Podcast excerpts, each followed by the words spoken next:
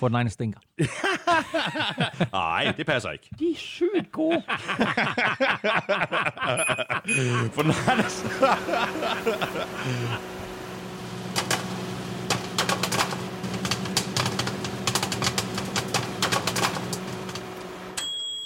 det var sjovt. Jeg kommer så meget til at fortryde det der klip. Og hvis øh, du synes, at øh, den slags øh, bare er noget øh, pjat, jamen så er du gået forkert. Du lytter nemlig til NFL-showet, der er optaget live on tape og er produceret af Kvartrup Media i samarbejde med Odset fra Danske Spil.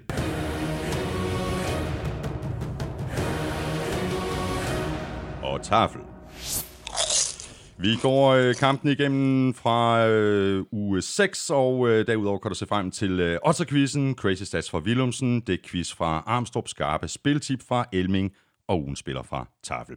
Du finder os øh, alle de svendelige steder, plus i den nye abonnements-app Podimo, og så selvfølgelig på øh, Danmarks bedste og største fodboldsite, gulklud.dk, og på nflsod.dk, og der kan du også støtte os med et øh, valgfrit beløb, hver gang vi uploader en ny episode, ved at trykke på linket til tier.dk.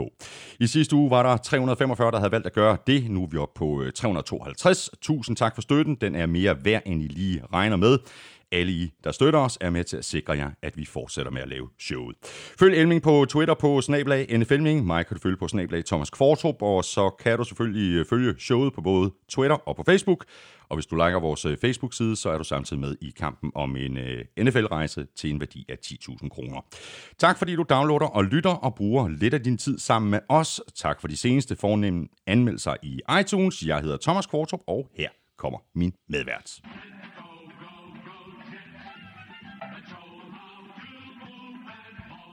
Claus Elming. Er det, er det en first? Det er en first. Ja, vi har aldrig spillet. Jets Fight Song. Nej. Nej. Men jeg tænkte, det her det var en rigtig, rigtig god anledning til lige at spille Jets Fight Song, ikke? Jamen. Når de slår Cowboys på den der måde. Og det var, øh, det var vigtigt for, øh, for Sam Darnold at bevise, at han er en NFL quarterback, og det var især vigtigt for Adam Gase at bevise, at øh, ja.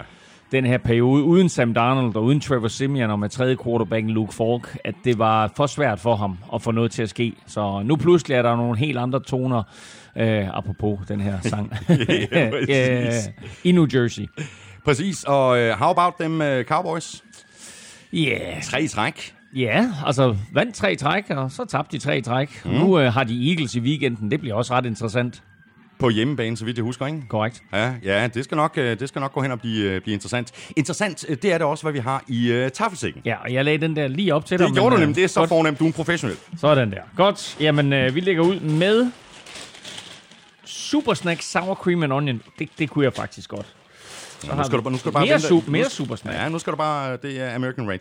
Bare se, øh, hvad der gemmer sig nede i bunden af sækken. To Super Snack. Og Jeg tager den her op. Nej, chili cheese rings. Mm, nam, nam. Så dejligt. Og nye danske kartofler med kantareller, hvidløg og et hint af chili. Dem, dem skal vi smage. Det er, jo, det, er jo, øh, det er jo den kønne fætter til øh, dem, vi var så tosset med her. Der var sygt god. For et par uger siden. Nå, det er med rødløg. Ja, præcis. Karamelliseret rødløg. Exactly. Nå, det er fætteren til dem. Det tror jeg. Ja. Det er sådan en samme slags øh, pose. Godt. Sådan lidt ligesom øh, dig og Henrik. Øh, ikke helt.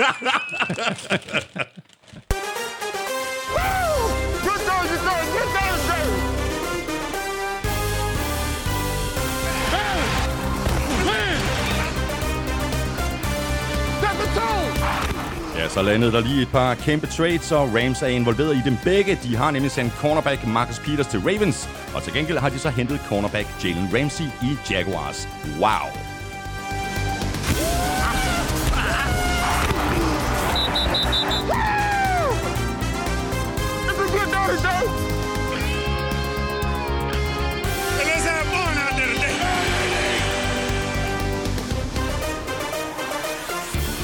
Chiefs har tabt to i træk, Rams har tabt tre i træk, og det har Cowboys også. Til gengæld fik Redskins og Jets deres første sejr. Det betyder, at det nu kun er Dolphins og Bengals, der er uden sejr. Patriots og 49ers er uden nederlag. Jeg hedder Thomas Kvartrup, og med mig har jeg Claus Elming. Give me one now, folks. Give me one, give me one. Woo! Elming, vi hopper. Er de gode? Er de, sy- er de sygt gode? De er sygt gode. Prøv lige smage, de er virkelig gode. De er faktisk rigtig gode. Nå, nye danske kartofler med kantareller, hvidløg og et hint af chili. Det er første gang, vi har smagt dem. Ja, det er virkelig gode. Nej, hvor er de gode. Ja. Øhm, trades, øh, Elming, øh, og som øh, Nikolaj Tejlsø, han øh, skriver til os, øh, gætter på, at det her det kommer op under dagens podcast, men det var der nogle vilde 24 timer i Rams, henter Ramsey, trader Peters og Talib ryger på injured reserve. Men Rams sender to første rundevalg og et fjerde rundevalg til Jaguars for Ramsey. Er det for høj en pris at betale? Jeg synes, det er en øh, meget, meget høj pris. Øh, Det er klart, at han er en decideret superstjerne, og øh, nu har vi ikke talt ret meget om ham i år, fordi han har siddet ude et stykke tid nu, øh, frivilligt og angiveligt med nogen, en rygskade, mm, og, mm. altså i gåsetegn, ikke? Øhm, og øh, vi ved jo ikke helt præcis, hvorfor det er, han har valgt at sidde ude. Altså, han var utilfreds med et eller andet, om det var sådan, at han ville have en større kontrakt, eller han var utilfreds med coachingstaffen, eller den retning, Jaguars øh, gik i. Det har jeg ingen anelse om. Mm. Øh, det synes jeg ikke rigtig er kommet frem. Der er det heller ikke. Det eneste, der indikerer, at det har noget med kontrakten at gøre, det var, at Jaguars ejer Shade Khan sagde, øh, jeg, jeg, vil, jeg vil gerne gøre Jalen Ramsey til den bedst betalte cornerback i NFL. Mm. Og på den måde, der er der en eller anden form for indikation af, at det her det drejer sig om penge. Men nu bliver han traded til Rams, og Rams overtager jo hans nuværende kontrakt, så der får han jo ikke flere penge på nogen måde. Nej. Men det er jo klart, at for at den her trade skal gå igennem, og alt skal være godt, så er Ramsey og hans agent jo øh, blevet ikke blot informeret, men også altså, øh, har været med i processen og har accepteret vilkårene mm. og så videre, fordi nu ryger han derud og øh, skal færdiggøre sæsonen for Rams, og så først derefter skal der forhandles en ny kontrakt på plads. Mm. Øh, Rams har jo i år, og så mener jeg, at de har øh, næste år også på den her femte års option øh, for Ramsey. Øh, og det vil sige, at de sikrer to år med ham som minimum, men altså på et eller andet tidspunkt skal de jo forhandle en ny kontrakt. Mm. Når vi så kigger på, hvad de giver for ham, så giver de to første runde picks. De giver deres første runde pick næste år, og de giver deres første runde pick året efter, plus at det var det fjerde runde valg. Ja, ja. Jeg synes, det er meget dyrt. Jeg synes, det, jeg synes, det er en meget høj pris. Jeg havde forestillet mig, at prisen var et første runde pick plus et eller andet mere. Mm. Men det har jo hele tiden heddet sig, at Jaguars ville have to første rundevalg. Og nu får de altså de her Oh, to men er det første ikke dig, der har en politisk podcast? Jo, jo, jo, jo, præcis. Det er, en, er, det, er, det er en forhandlingsposition og, og, og så videre. Men nu fik de altså det, som det hed Helt- sig, at, at, at de ville have. Ja. Og det her, det tyder vel øh, endnu en gang på, lidt ligesom sidste år, at Rams, de siger, det er godt nok, ved du hvad, vi har vores vindue nu, så det er faktisk mm. ligegyldigt, hvad vi skal betale, mm. fordi det er nu, vi skal i Super Bowl, og det er nu, vi skal vinde. Og det er da klart, at det er tydeligt for enhver, at de mangler øh, forsvarshjælp. Så derfor så øh, er der, der, der, der sker jo... Øh, hvem, hvem var der, der skrev det spørgsmål her? Nikolaj Tejlsø. Det er klart, som Nikolaj skriver, ikke? der sker en masse ting der tirsdag aften, ja. dansk tid, øh, tirsdag nat, dansk tid øh, for Rams. Agib Talib bliver sat på injured reserve, så er han ude. Mm. Øh, Marcus Peters bliver traded øh, til Ravens. Ravens, så er han væk. Øh, og så tænker man, okay, øh, de har et par ukendte cornerbacks, og så ham der, øh, Nickel Roby Coleman, som blev kendt for at lave den pass interference mm. i NFC-finalen sidste år. Øh, ikke nogen, jeg vil være tryg ved at starte nogen af dem. Og så pludselig, out of nowhere, så kommer den her handel med Ramsey. Og der er, der er jo ikke nogen tvivl om, at alt det her er sket på sammen. samme tid og Ja, hænger sammen og så videre. Ikke? Ja. Øh, men, øh, men jeg synes jo nok, at Rams... Øh, og jeg skal lige sige, at i den der trade, der i øvrigt med, øh, med Marcus Peters til Ravens, der får de jo en linebacker Ja. øh, tilbage i stedet for. Så der får de noget linebacker-hjælp, men altså, det er trods alt en linebacker, der ikke kunne komme på holdet i Ravens, så altså hvor dygtig er han lige. Men de har behov for noget hjælp der. Det er fint nok, selvfølgelig har de brug for defensiv hjælp, men vi må da også bare sige, øh, nu nævnte du, at, at Cowboys har tabt tre i træk, det har Rams altså også. Og det står da klar for enhver, at de mangler hjælp på den offensive linje. Ja. Og øh, at øh, før de får det, der får vi ikke godt at se i en version, som vi så ham sidste år. Mm. Man kan også sige, at altså, de mangler da også en Todd Gurley. Ja, det gør de helt sikkert, men de har altså på running backs, som naturligvis ikke har hans øh, talent eller niveau, men trods alt godt kan holde øh, øh, skuden kørende. Øhm, Og i særdeleshed i det her øh, Sean McVay-angreb, der er det måske ikke nødvendigt at have sådan en superstjerne som running back. Altså, det er jo systemet i sig selv, der gør running backsene gode. Lidt, lidt Skulle man- al- skulle man- al- skulle man tro, lidt selvom- eller running back-situation i 49ers, ikke? ja, det kan du godt sige, men, men altså, man må så også bare erkende, uanset hvordan man vender og drejer det, at Todd Gurley bare har haft mere succes. En rask Todd Gurley har haft mere succes end alle andre. jamen, Selvom også- CJ, CJ Anderson kom ind fint sidste år, øhm, så er der ikke rigtig nogen af de øh, running backs, som de har nu, der gør det godt i lang tid ad gangen. Mm. Vi, så, vi så Rams lægge ud med et flot drive imod 49ers, når vi kommer til det, mm. og så videre, ikke med Malcolm Brown, og øh, jeg har ham med, hedder han, Darrell Henderson, ikke? Ja, præcis. Altså, Rookie. Øh, øh, og, og, og, øh, og, og, og de får der noget ud af det, men de mangler mm. den der konstante trussel, som, mm. øh, som, som Todd Gurley var. Men altså, de, jeg synes, jeg synes, det er en vild handel, og øh, det, det, det vilde for Jaguars er jo lige nu, at de jo sidder lidt og kigger på Rams, og så siger de, den her handel havde vi nok ind, ikke indgået med Rams inden sæsonen, fordi der kunne vi have regnet med, at det her pick, det var sådan en pick, der hed 28-32. Mm. Lige nu, der sidder Jaguars og håber på, hvad, hvad bliver det her? Hvad bliver det her for et draft pick? Altså, kan det blive top 15-valg? Altså, er Rams i så stor krise, at de kan blive top 15-valg? Og Jaguars hjælper ikke deres angreb på nogen måde, altså uh, Rams' angreb. Så de, den her krise, som vi har set Rams være i, bliver det afhjulpet lidt med Jalen Ramsey. Men det er da ikke sådan, som vi lige nu siger, åh, oh, nu vinder øh, Rams resten af kampen og tager NFC West og kommer tilbage i Super Bowl. Nej, fordi der er stadigvæk problemer på angrebet. Der er masser af problemer på det hold. Mm. Så øh, det her, det kan gå hen og blive en rigtig god trade for Jaguars. Mm. Anders Erbo Hansen øh, spørger, hvad, hvad synes I for øvrigt om Rams' måde at bygge et hold på? Øh, det går jo mod den konventionelle tankegang om at bygge op gennem draften, og de har godt nok mange store lønninger de næste par år. Ja, det har de. De har, de har bundet sig selv ret kraftigt med nogle tunge, tunge lønninger, øh, og øh, nu sender de selvfølgelig Marcus Peters væk, øh, og, og så ryger hans løn væk. Øh, Jalen Ramsey er stadigvæk på en billig kontrakt, for han er stadigvæk på sin rookie-kontrakt. Øh, Jared Goff har selvfølgelig fået en kæmpe løn, 110 millioner dollars, var det ikke for, for fem år, tror jeg det var.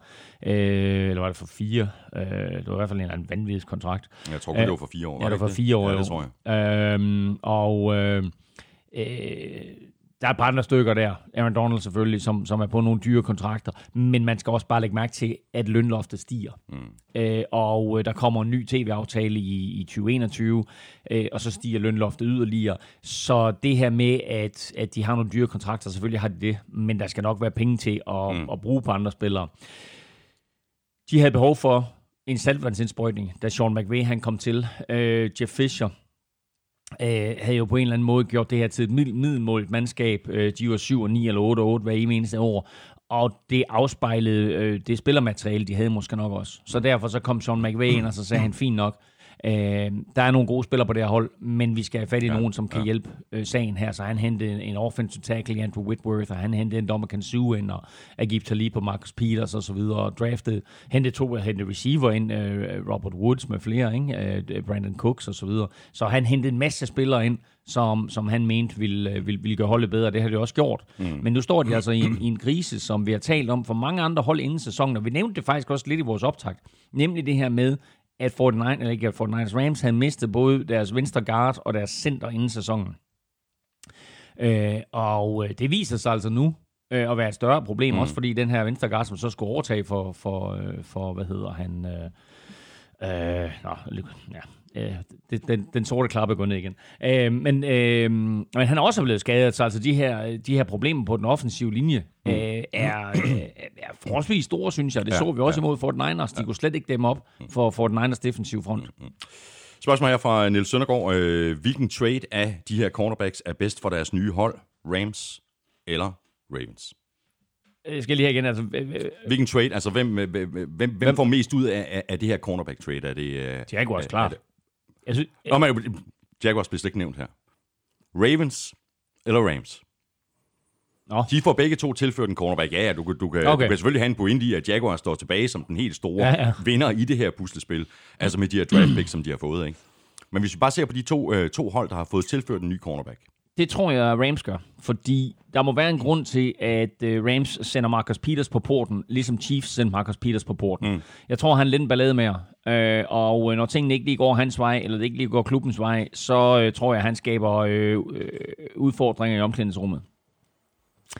Så øh, Andy Reid skilte sig af med ham i, øh, i Chiefs, og mm. nu har Sean McVay skilt sig af med ham i Rams, så øh, Ravens får der noget cornerback-hjælp i form af Marcus Peters, som når han er god, så er han rigtig god, men øh, når han er knap så god, så kan han være helt forfærdelig. Mm. Og nogle gange så er man nødt til faktisk at hjælpe Marcus Peters. Øh, vi så sidste år, at uh, Rams var så lidt sindssygt at prøve at dække Julio Jones en mod en med Marcus Peters, og Julio Jones han pissede på Marcus Peters en hel kamp. Uh, så uh, Marcus Peters skal nogle gange have hjælp. Mm. Uh, Marcus Peters er super solid, når han spiller mod middelmåde receiver. Når han står for super receiver, så skal han have hjælp. Så uh, det er klart, at det er en opgradering umiddelbart af Ravens forsvar. Men Jalen Ramsey til Rams er en noget større tilføjelse. Mm end, end Marcus Peters til Ravens. Og Marcus Peters er så også, det er sådan en highlight-spiller, ikke? fordi øh, enten har han øh, helt øh, fantastiske breakups eller interceptions, eller også bliver han brændt, fordi han, altså, han, han, han tager chancen, ikke? igen og igen og igen. Nogle gange der går det godt, og andre gange der går det ja, og, knap så godt. Og man skal også bare lægge mærke til, at selvom han selvfølgelig er en spiller, vi har talt meget om, så øh, den sæson, han har haft indtil videre i år, og den sæson, han havde sidste år, var jo ikke som sådan mm. noget at prale med. Øh, de står slet ikke mål med hans 2016 og 2015 sæson, hvor han jo var en interception-maskine og mm. så videre, og øh, kom jo ind og tog ligaen med storm. Øh, jeg tror, han havde ni interceptions i sin... Havde han ikke ni interceptions i sin rookie-sæson? Eller sådan, det var helt, helt vildt. Så, øh, eller, hvad, eller måske var det andet år. Men øh, han var... Øh, han var bare en spiller, som mange talte om, fordi han lavede alle de her store plays, mm. og så er det ligesom om, at det går lidt ned ad bakke derfra. Mm. En spiller, der til gengæld øh, ikke er i nærheden af at øh, blive traded eller noget som helst andet, det er Colin Kaepernick. Øh, hans advokater har offentliggjort forleden et statement, det er sådan en pressemeddelelse, med det formål at få ryddet nogle uklarheder af vejen. Blandt andet skriver de, at Kaepernick ikke har fået et eneste jobtilbud, men at han er klar, og at han øh, træner for at, at holde sig i gang. Jeg synes også, det, det, det er vildt, at han engang kan få en prøvetræning. Et eneste sted i ligaen. Det er det, og øh, han var jo op at vinde et par steder Øh, blandt andet i Baltimore, mener jeg. Og selvom øh, legenden Ray Lewis i London for i år tog et knæ i sympati med, øh, med Colin Kaepernick, så er der altså vinde i Baltimore, og der snakker vi ikke nødvendigvis klubben, der snakker vi mere sådan øh, fans, mm. øh, presse, andre, som... Øh, Ja, måske ikke så meget, måske ikke så meget pressen faktisk. Jeg kan godt se, at, at, at de kunne være på den her Kaepernick trade, men mere, mere hele den her følelse og stemning, der kommer i lokalsamfundet at det var ligesom om, at uh, Ravens luftede, at de godt vil hive uh, Colin Kaepernick ind, så kom der sådan en modreaktion, der sagde, det skal I ikke gøre. Uh, og uh, der er ejerne nok nogle tøsedrenge, mm. fordi der vil helt sikkert være nogle fans, som øh, ikke nødvendigvis øh, går og siger, at de er racistiske, men indeni, der vil de bestemt ikke bryde sig om, at en fyr som Colin Kaepernick øh, kom på holdet. Og så vil de simpelthen blive væk og øh, sælge deres sæsonbilletter og så videre og så videre. Og der er ejerne øh, tilpas øh, pengefixeret nok, og at de bliver skræmt over sådan en situation. Mm. Det er bare vildt, ikke? Fordi Reed, han gør det godt. Der er ikke nogen ballade i, i Carolina. Men de stod sammen, side om side. Ja, ja. Reed og Kaepernick. Ja, ja. Men altså, der var der, der var der også lidt ballade, og den eneste grund til, at Reed han fik en kontrakt hos Carolina. Det var da fordi David Tepper, han overtog Carolina, og David Tepper sagde, hey, jeg er ny ejer, jeg tør godt det her, ja, ind, ja. ind med Eric Reed. Mm. Og måske skulle de andre ejere bare skele en lille bitte smule til det, og så sige, fint nok, han havde coronas til at gøre ja, det. Altså, ja. hvorfor bringer vi ham ikke ind? Og jeg vil bare lige sige, med hensyn til Colin Kaepernick. I det øjeblik, at Sam Darnold kommer tilbage til Jets, så ikke bare ryger Luke Falk på bænken. Jets fyrer Luke Falk. Så Luke Falk bliver fritstillet. Mm. Hvordan kan du spille hvad er det, er det fire kampe med Luke Falk som quarterback, uden at hive Kaepernick ind og sige, lad os lige se, mm. om ham der, han er bedre end det, vi har. Mm. Fordi det er svært at vide. Kaepernick har været ude af ligaen. Uh, han var ikke specielt god, da han stoppede. Men han er en fremragende atlet, og altså umiddelbart vil jeg vurdere ham til at være bedre end Luke Falk. Ja, må ikke trods alt, han er det. Uh, så uh, der er en eller anden form for frygt hos ejerne omkring at hive den her kontroversielle figur ind. Og øh, det er de bedste år af hans mm. karriere, som, øh, som, som, Colin, som ja. Colin Kaepernick kan mester i øjeblikket. Elming, så lad os uh, kigge lidt uh, frem mod næste uge, hvor uh, ejerne af NFL-holdene mødes. Uh, Roger Goodell er også med. Uh, det er spillernes organisation også.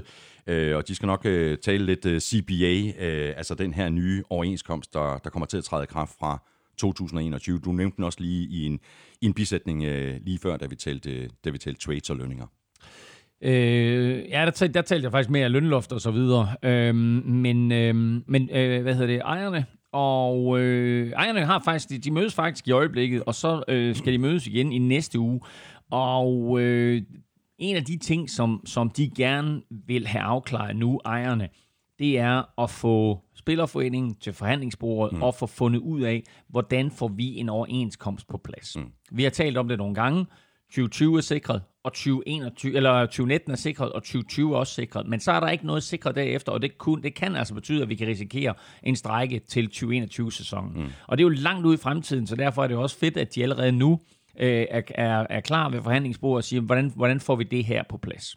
Og der er sådan forskellige ting, som, øh, som NFL-ejerne er interesseret i, og det, det, det aller vigtigste er selvfølgelig at sørge for, at de undgår en strække fra 2021 og frem efter, at de får en langvarig aftale. Øh, og grunden til det, det er, fordi de gerne vil fokusere på nogle andre forretningsområder, og det er, at så snart der er en øh, lønaftale på plads, og en aftale i det hele taget på plads omkring en overenskomst med Spillerforeningen, så kan du begynde at kigge på øh, den, den helt store indtægt, nemlig tv-aftalen. Hvis du ikke har en overenskomst på plads med spillerne, hvad siger tv-selskaberne så? Siger de så, jamen altså, vi kan jo ikke gå ind og give jer et eller andet monstrøst milliardbeløb, hvis I ikke kan stille et produkt på banen med de bedste spillere i ligaen. Hvis I skal til at spille, stille et produkt på banen med reservespillere og uh, spillere, som uh, normalt vil befinde sig i XFL eller college eller dårligere liga, eller måske slet ikke uh, spille fodbold længere, så er vi ikke interesseret i at give et eller andet vanvidsbeløb. Så derfor er det sindssygt vigtigt for NFL, at de så hurtigt som muligt får, får den her situation omkring overenskomsten løst. Derudover, så er det her med de internationale kampe et, øh, et produkt, som er blevet større og større for NFL. Spiller fire kampe i London i år, har også en Mexico-kamp. Øh, så er Kina på tapetet, Tyskland er på tapetet, Brasilien er på tapetet. Mm. Så det er også en, en forretningsmulighed, øh, som NFL gerne vil udvikle noget mere, men igen skal vi lige have alt det her på plads omkring overenskomsten. Og den sidste store ting, det er jo, at med skridt med at lade øh, Oakland Raiders tage til Las Vegas. Så åbner de også op for søndens hule. NFL har holdt sig fra gambling i al den her tid og har sagt, at vi skal ikke forene fodbold og gambling, men efterhånden som også med den her ekspansion til de europæiske markeder, hvor især i England, jo der er øh, bookmaker på alt, mm så er de, øh, så har de åbnet op og siger, fint nok, jamen øh, vi er villige til at lave en aftale med en spilpartner på et eller andet, eller flere for den sags skyld, på et eller andet niveau. Og mm. det er jo mm. også en gigantaftale, som, som, som de kan indgå der. Mm. Så alle de her ting her, de kommer i anden række. Det, der kommer i første række, det er at få den her aftale på plads med Spillerforeningen. Og hvad er det så, man kæmper om? Jamen, altså NFL vil jo som sagt gerne have øh, 18 kampe og kun to preseason kampe. Spillerforeningen har sagt nej. Uh, øh, NFL vil også gerne have uh, en større andel af pengene til ejerne, eller i hvert fald beholde den samme andel af penge til ejerne. Spillerforeningen vil gerne have flere penge til mm. spillerne. I øjeblikket hedder fordelingen cirka 55% af alle indtægter går til ejerne. 45% af alle indtægter går til spillerne, det vil sige lønloftet. Mm. Ja. Og øh, der vil ejerne gerne bevare som minimum den nuværende ordning, mens øh, Spillerforeningen gerne vil have væsentligt flere øh, procenter og dermed en større del af pengene øh, til spillerne. Og så øh, er der jo hele den her altså forhandling, som sagt, omkring øh, antallet af kampe. Og øh, en af de ting, der også kunne være, i stedet for 18 kampe i grundspillet, det var en udvidelse af slutspillet. Mm. Det vil NFL jo virkelig, virkelig gerne øh, af to årsager, fordi det vil øh, give nogle flere betydningsfulde kampe, og to, fordi den løn, som en NFL-spiller optjener, optjener han i de første 17 kampe. Derefter så får han en meget, meget lille løn i playoffs. Playoff-lønnen er betalt af NFL. Lønnen i grundspillet er betalt af klubben. Så får du 17 millioner dollars om året, så får du 1 million dollars om ugen i, i grundspillet, de 16 uger, du spiller, plus den ene uge, du ikke spiller. Så får du altså 1 million dollars om ugen der. Når du så kommer til slutspillet, så er det sådan noget med, så får du 50.000 dollars i første kamp, og så 75.000 dollars i anden kamp, mm. og så får du 125.000 for at vinde Super Bowl. Ikke de rigtige tal, men noget i den retning. Mm. Det er ikke meget, meget, meget mere eller mindre. Øh, så NFL vil jo helt vildt gerne at have nogle flere slutspilskampe, men Spillerforeningen er overhovedet ikke interesseret i det, så længe lønnen mm. bliver fordelt på den her måde. Mm. Så mange, mange ting, der går indgår i det her, og øh, vi holder naturligvis øje med det og, og, og, og finde ud af, hvad kommer der til at ske. Øh, der er ikke noget konkret på bordet i øjeblikket, men det er sådan, det er sådan de der forhandlingsparametre, som der er gået ud fra. Vi holder øh, skarpt øje, og Elming, du, du nævnte lige i, en, øh, i, i forbifarten det her med de internationale kampe, at det er også noget, at man skal, man skal tale om. Og, og helt apropos, jamen, så var du i London igen, øh, igen kan man sige, øh, for anden gang i år, øh, for, at se, for at se en fodboldkamp. Øh, var det en god oplevelse? Jamen, det var, igen. Jamen, det var en god oplevelse igen, og jeg vil sige, det her nye stadion i Tottenham er bare mega fedt. Altså, der er rigtig, rigtig mange gode ting øh, ved det stadion, og ikke mindst er, er det et godt stadion at se fodbold på, væsentligt bedre end øh, noget andet stadion, inklusive Wembley øh, og Twickenham, øh, hvor der også har været afholdt NFL, fordi alle pladser er så tæt på banen, som de er. Du ser godt fra alle pladser, og det er lige meget, om du sidder i hjørnet, eller i endzone, eller midt for, eller højt op, eller lavt nede. Du ser virkelig godt på det her stadion. Så en, en super fed oplevelse at være til, øh, til fodbold i Tottenham. Og så øh, øh, så jeg en kommentar fra en øh, amerikansk, øh, et amerikansk sportsmedie, nu kan jeg ikke huske, hvad det var, men, men de skrev, øh, eller også var det faktisk en podcast, jeg hørte, hvor de sagde, øh, det var fedt at se, at selvom kampen på den nærmeste var afgjort, så blev publikum publikum blev og så det hele og slugte det hele råt, hvor i USA, jamen der var, der var folk, der var de gået tidligt to, to beat traffic, ikke?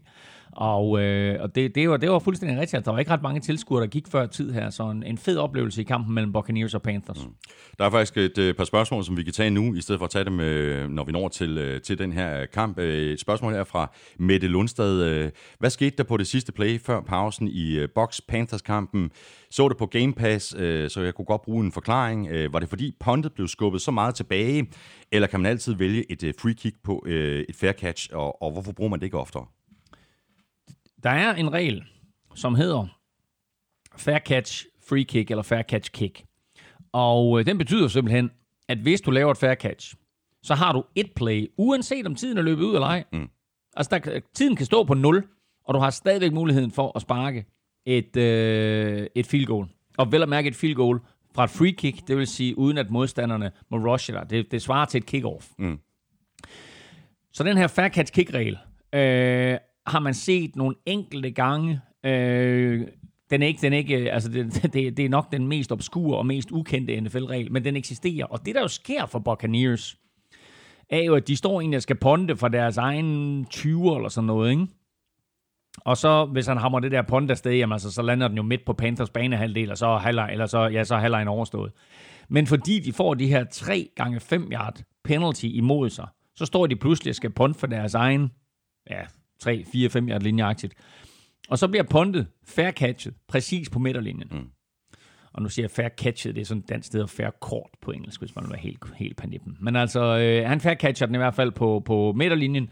Og du kan se, øh, træneren på sidelinjen, special teams coachen for Carolina, du kan se ham, at øh, de får den tredje af de her øh, øh, fem straf imod sig Buccaneers, så begynder han pludselig at vinke med armen ud til sin returner, og ikke at sige, fair catch, ikke? og mm. begynder at informere alle, så han er helt klar over, hvad det er, der skal ske. Virkelig, virkelig god coaching på det tidspunkt der. Ændrer fuldstændig strategi. Normalt der forfalder man, oh, okay, når endnu en straf, og glemmer egentlig at coache i den situation, man har set det spil ind, man gerne vil have, og man har de spillere ind, man gerne vil have, osv. Her der coacher han og siger, hey, nu fair catcher du, og så har vi faktisk muligheden for at sparke det her, øh, det her øh, field goal. Og det interessante det er, at jeg i opvarmningen stod og så øh, på øh, Joey Sly sparke bolden mellem uprights og over overlæggeren fra 70 cirka. Ikke? Det er okay. Og det er opening kickoff. Mm. Det er opening kickoff. Der ramte han overlæggeren. Det er altså fra 35 yard linjen Den her, det er fra midterlinjen. Mm. Og man kunne også se, at sparket havde masser af distance men røg forbi. Mm. Så det her, det var tre point, øh, som, som Panthers misse, og det kunne nu, nu, nu altså, glemmer folk lidt, at det der play eksisterede, eller var med i kampen, men havde han nu lavet det, så havde det været sådan en play, som man har talt om, og som måske endda kunne være blevet kåret til, til årets play, fordi det er så øh, usædvanligt. Ja, det er lige præcis. Henrik Søgaard, øh, du, du svarede ham faktisk øh, allerede i, i søndags på, på Twitter, men vi tager den også lige her. Øh, Henrik Søgaard øh, spørger, hvornår er der sidst sparket et free kick i NFL? Jeg har ikke set det før, øh, og det er jo nærmest historisk, og så lige London. Mm. Ja, det var fedt, og der, prøv at, det, det vilde det hele, det var, jeg så det ikke. Og så hvad, du, hvorfor? Hvad, hvad lavede du? Jamen, for, fordi de sidste, de sidste 45 sekunder af den første halvleg er jo helt sindssyge. Panthers ponder. og så øh, får Buccaneers bolden, og jeg tænker, Øh, nå, men nu, fordi jeg var derovre med min bror, og så min brors knægt Adam. Mm. Og øh, Adam og jeg, vi skulle lige på toilettet. Så tænkte vi, nu, nu går vi lige på toilettet inden pausen. Øh, og så øh, stiller vi os, øh, du ved, hurtigt i kø til at få, no- få noget at spise og drikke mm. og så videre. Og så jeg går ind, og så hører jeg sådan et jubelbrøl. Og så, øj, Og det er der, hvor Mike Evans taber bolden. Det er altså med 30 sekunder igen, eller noget i den retning. Ikke? Og man tænker, ej, nej, nej, hvor vildt, ikke? Nå. Og så øh, sker der en masse, og, og halvlejen slutter ikke. Og så tænker jeg, nu går jeg altså lige hen og kigger. Og så kigger jeg ned på banen. Og det passer faktisk ikke, for jeg så det. Så kigger jeg ned på banen, og så ser jeg Joey Sly stå alene. Og så kigger jeg op, så tænker jeg, har de scoret? Altså, har, har de returneret en interception eller et eller andet for touchdown eller noget? Og så kigger jeg op, så tænker jeg, gud, det er et fair catch kick. Ikke? Altså, det har jeg trods alt aldrig set live før. Nej, nej. Øh, og så sparker han, og så, og så sender han selvfølgelig forbi. Øh, men det her, det var det første fair catch kick øh, siden 2013. Og så mindes jeg, at Jimmy og jeg kommenterede et på TV2 Sport eller TV2 Zulu. Øh, og jeg tror, det er omkring 2010, så har det været på, på, på TV2 Sport. Mm. Med andre ord, det sker ikke særlig tit. Det sker ikke så altid. Vi skal have quizzen! Åh, Det er tid til quiz, quiz, quiz, quiz, quiz. det er nemlig det, det er. Det er tid til quiz, quiz, quiz, quiz, quiz, quiz, quiz. Uh, ja, og uh, om et par uger, så kommer Deshaun Watson jo til, uh, til London, mm-hmm. og, uh, sammen med Texans. Så Deshaun Watson, han er uh, ikke bare vandt i weekenden, han kom også over 7.500 passing yards i karrieren. Ja. Det har han gjort på kun 29 kampe. Det er næst hurtigst af alle. Med de 29 kampe, der tangerede han blandt andet Ramses Mark Bolger, Lions Matthew Stafford mm-hmm. og selveste Dan Marino. Uh. Men hvem er den spiller, der har kastet for 7.500 yards hurtigst? Og jeg kan fortælle dig, at det er på 27 kampe. Okay, godt så. Ja. Can't do it. Jeg har noteret det, vi vender tilbage øh, til den, øh, og det gør vi også øh, med Armstrongs øh, det-quiz. Den kommer her.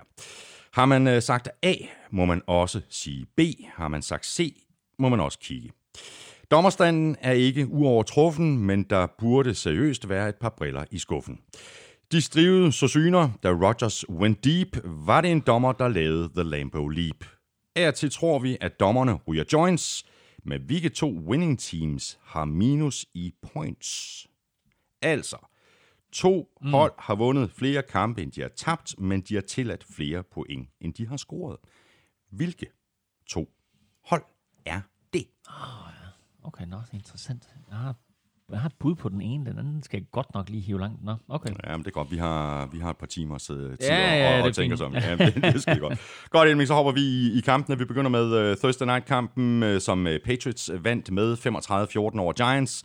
Patriots defense bliver bare ved med at øh, spille rigtig godt. Øh, fire turnovers i den her kamp, tre interceptions og en fumble, et touchdown på special teams og et touchdown defensivt. Øh, så er det også lidt svært at være udholdt på Gillette Stadium, ikke mindst hvis man hedder Giants og har lidt problemer med at få, få angrebet til at fungere. Og det er jo så vildt med det her øh, forsvar, som Patriots øh, stiller op med i øjeblikket, og deres special teams, at de bliver ved med at producere på den måde. Patriots forsvar har i år tilladt tre touchdowns. De har tilladt tre touchdowns i seks kampe. Crazy. De har selv scoret tre touchdowns, altså forsvaret. Så forsvaret scorer lige så meget, som de har tilladt, plus at de så har blokeret to punts, som de har returneret for touchdown, så altså fem touchdowns af forsvar og special teams. Det er en af grundene til, at de har vundet de her seks kampe, fordi de har naturligvis været lidt i problemer hister her, men modstanden, de har mødt, har også været elendig. Mm. Alligevel var Giants med i den her kamp. Øhm, Giants får selv et uh, special teams touchdown, og øh, det gør det faktisk til, eller var det et forsvars, det var vist et, et forsvars touchdown, og det gør det til 14-14. Og på det tidspunkt, der tænkte man, wow, altså, er der et eller andet her mm. øh, i gære? Øh, og så gjorde Patriots det, som de har gjort i så mange andre kampe, nemlig at de trak fra øh, i tredje og fjerde kvartal. Men altså stor ros til Giants nye quarterback. Jeg savnede lidt Eli Manning. Ikke? Jeg vil gerne have set Eli Manning i den her rematch imod Patriots, altså rematchen af Super Bowl 42-46. Jeg kunne godt have tænkt mig at se Eli Manning, men altså, nu er det nye tider, det er en ny generation, det er en ny quarterback, øh, i hvert fald på den ene side af bolden. Ja, den ja. anden quarterback, han den samme. Øh, men Daniel Jones gjorde det, bortset fra sine tre interceptions, ganske fornuftigt. Han havde ingen Saquon Barkley. Saquon Barkleys backup Wayne Goldman var ude, der var ingen Sterling Shepard, og Titan Evan Ingram var også ude. Mm. Så altså med de våben, han havde til rådighed, der synes jeg faktisk, at han gjorde det ganske fornuftigt, mm. Daniel Jones. Mm. Um, Godt at have Golden Tate og, og kaste bolden, så han havde jo bedt om at blive mere involveret, og det blev han så. Det blev han, og øh, nu, øh, den, den første uge, han var tilbage efter sin karantæne, der var det jo ikke, fordi vi så ret meget til Golden Tate, men øh, scorede et fremragende touchdown i den her kamp. Øh, I øvrigt det første kastede touchdown i, imod Patriots hele året. Mm. Øh, og øh, det, der skulle også et spektakulært play til fra Golden Tate, for det skete, fordi han flår nærmest bolden ud af hænderne på en, en forsvarsspiller og øh, slipper ud af en takling, og så viser han jo den her fart, han har i stængerne, og, øh, og, og ender med at score. Øh, men... Øh, i løbet af 60 minutter, der var Giants overmatchet. Men jeg synes, de gjorde det godt, og jeg synes, at vi igen fik et lille bevis på, at det her Patriots-mandskab er til at tale med, og det er især til at tale med offensivt. Mm. Tom Brady og company mangler en identitet lige nu, hvilket er meget mærkeligt at sige, men det gør de. Mm. Øhm. Og, og programmet bliver faktisk også en lille bitte smule øh, mere spidst øh, for Patriots. Altså, de har øh, Jets nu på mandag, øh, ja. så, så meget kunne tyde på. Nå, nu skal vi selvfølgelig aldrig sige aldrig, men øh, noget tyder på, at de går 7-0. Mm. Ja, nu har de Jets godt nok lige slået, mm. slået Cowboys, så, så du har selvfølgelig ret. Men altså, øh, derefter så har de Browns, Ravens, Eagles, Cowboys, Texans og Chiefs. Mm. Så nu begynder modstanden også at, at, at, at komme for, for det her Patriots hold. Bestemt, altså de matcher med, øh, med NFC øh, East, og øh, har slået Giants nu, og har slået Redskins, men mangler stadigvæk Eagles og Cowboys. De mm. skulle forhåbentlig øh, være nogle gode udfordringer. Så er der den her Texans-kamp øh, i Houston, som jeg rent faktisk er til, fordi det, det er tur 2, vi laver i år til USA en uh, Thanksgiving-tur, hvor vi skal ind og se Dallas mod Buffalo om torsdagen, som bliver helt vildt, ikke? Mm. Så en college-kamp om fredagen, og så søndag den her Texans mod Patriots. Og lige nu, ikke? med de problemer, som Chiefs de er i, og den måde, som Texans har spillet sig op på i de seneste par uger, der kunne det godt gå hen og blive en ret afgørende kamp mm. omkring hjemmebanefordel i, uh, i AFC-slutspillet. Uh, der er lang tid til. Der kan nå at ske en masse ting inden da.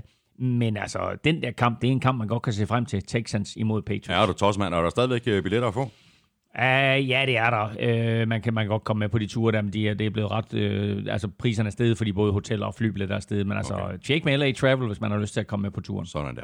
Spørgsmål her fra uh, Thomas Jensen. Uh, kan Giants komme i slutspillet? Deres næste fire kampe, Cardinals, Jets, Cowboys, Lions, skriver Thomas sig selv. Uh, tre sejre. Uh, er lige med 5 og 5. Mm. Øh, og Cowboys og Eagles har svære kampe, plus en divisionskamp imod hinanden. Er, er jeg bare farvet? Øh, det er helt tydeligt, at uh, Thomas han er, han er Giants-fan. Han er meget blå, men jeg vil sige det på den måde, med, med, med den krise, som Dallas er i, og øh, de forsvarsmæssige problemer, som Eagles har, så er det da ikke helt umuligt. Altså, den her division kan godt blive tættere, og Giants kan også godt øh, vinde nogle kampe, men jeg tror, at øh, du skal vente med at og sådan, øh, sætte dine forhåbninger alt for højt op før til næste år, mm. men der er masser af potentiale i det her Giants-mandskab. Altså hvis Daniel Jones han kan fortsætte de gode takter, han har vist, de får Saquon Barkley tilbage, de mm. har endnu en draft til næste år at gøre godt med, så er det her Giants-mandskab, som stille og roligt på vej i den rigtige retning. Og Giants, de er 2 og 4, og de øh, spiller hjemme mod øh, Cardinals. Patriots, de er 6 og 0, og de spiller altså ude mod Jets, og det gør de Monday night. Og så napper vi øh, Tank Bowl. Den vandt Redskins med 17-16 på udebane over Dolphins, der gik efter en two-point conversion med 6 sekunder tilbage på klokken, og den missede de altså efter, at Josh Rosen var blevet bænket i begyndelsen af fjerde kvartal til fordel for Ryan Fitzpatrick, som så bragte Dolphins tilbage i kampen efter, at de havde været nede med, med 17-3. Ja, og øh, hvor, hvor Rosen han jo øh, så decideret elendigt ud og kastede et par horrible interceptions, så kommer Fitzmagic, Fitzpatrick ind og laver Fitzmagic, mm. og gør det, som han kan. Og det sjove det hele, det er, at når Fitzpatrick han kommer ind for bænken, som han gør her, og det så vi også, da han var hos Buccaneers, så kan han lige pludselig et eller andet. Altså, det er jo helt vildt. Øh, og så ligner han jo en NFL-starter, og det har altid været hans udfordring, det er, at når han kommer ind på den måde der, så tænker jeg, hold da op, han er jo fantastisk quarterback. Men det holder bare ikke særlig længe af gangen. Nej, og det er fordi, når han kommer ind på den der måde, så er det jo fordi, at man er bagud. Så der skal han ind, og så skal han ind og bevise noget, ikke? Og det er sådan lidt øh, alt at vinde, mm. intet at tabe. Bum, så spiller han bare pisse godt. Det gør han stort set hver eneste gang. Det er noget andet, når han skal være starter. Ja, Og, øh, og her der fører han øh, sin, sin klub tilbage. De er bagud 17-3. Han kommer ind, smider touchdown på, på tavlen, så står det 17-10. Smider touchdown mere på tavlen, så står det 17-16. Så får de den her two-point conversion. Og øh, der øh, er det enten ham eller Kellen Ballars, der øh, fumler lidt i det og så videre. I hvert fald så er kastet fra, fra øh, Fitzpatrick ikke særlig godt, og Kellen Ballars får aldrig rigtig fat i bolden, og så bliver han stoppet, og så ender det hele med en 17-16 sejr til Redskins. Mm. Men der vil jeg godt stille et lille hurtigt spørgsmål her. Øh, og jeg kan godt selv svare på det, du kan få lov til at svare mm. på det. Men Jeg skal nok svare. Ah, det kommer ind på, hvad du spørger. du er på hjemmebane. Du har al momentum. Du har været bagud. Du kommer tilbage. De øh, 34 tilskuere, der er tilbage på stadion, har fået en fantastisk oplevelse. Du er ved at vinde den her kamp, men først og fremmest er du ved at sætte den i overtid. Og sender du den i overtid, bare med et ekstra point, så sender du den i overtid. 17-17. Hvis du gør det, så ved du, at du går ind i den overtid med momentum. Det er dig, der har overtaget i kampen lige nu. Der er en væsentlig større chance i min optik, for at du vinder kampen i overtid, mm. end på at du vinder på det play. Og jeg ved godt, at de gerne ville have haft den sejr, måske. Men, øh, men i hvert fald så ender det med en 17-16 sejr til Redskins. Øh, men når du kigger på det der, vil du have sparket ekstra point og tage den til overtid, eller vil du have gået efter to point? Jeg synes, det, jeg synes virkelig, det er svært. Ikke? Altså, hvis, hvis det nu var lykkedes, så havde det været genialt. Ikke?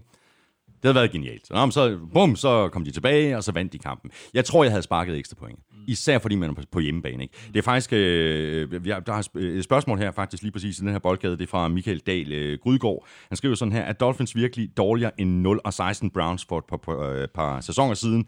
Man får jo helt ondt i hjertet af, at de taber uge efter uge. Jeg troede virkelig, at de ville være bedre imod Redskins. Men det sidste spil, hvorfor gå efter to point? Mm. De var på hjemmebane, så det ville jo være en fordel at gå i overtime. Præcis. Det, altså nu kan man sige, at der er ikke en stor fordel. Havde du haft 80.000 tilskuere i ryggen, så ja. Men øh, der, er ikke, der er ikke ret mange tilskuere tilbage på stadion på det her tidspunkt. Ikke? Altså, øh, jeg ved ikke, hvor mange, til, hvor mange billetter, der var solgt, men da de er bagud 17-3, der, øh, dem, der er solgt, de går nok, med mindre de er Redskins-fans eller hmm. turister, der lige kan have en oplevelse. Der var ikke, der var ikke mange tilskuere tilbage på det stadion. Um, men um, øh, om de er dårligere end Browns, ja, det er de. Uh, den trup, de har, er væsentligt dårligere end Browns' øh, 0-16-mandskab. Den trup, som Browns havde dengang, manglede øh, i den grad en quarterback. Øh, de forsøgte sig med et par, par forskellige, vi husker, det Sean Kaiser kom mm, ind og, og havde faktisk et par gode kampe, og de var også tæt på at slå Steelers, og de var tæt på at vinde et par kampe til sidst i sæsonen, men, men lykkedes jo aldrig rigtig her. Dolphins selvfølgelig tæt på at vinde, men, øh, men det, det Dolphins mandskab her er et af de dårligste, måske det dårligste nogensinde, i hvert fald hvis du ser på at sammenligne det her mandskab med de andre 31 mandskaber i ligaen, så er der bare milevid forskel mm. på kvaliteten af de spillere, de stiller på banen. Mm.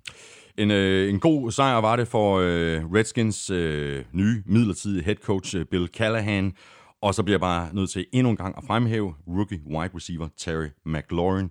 Han bliver bare ved med at gøre det godt. Har du hørt, hvad hans nickname er? Nej, det ved jeg faktisk ikke. Scary Terry. Scary Terry.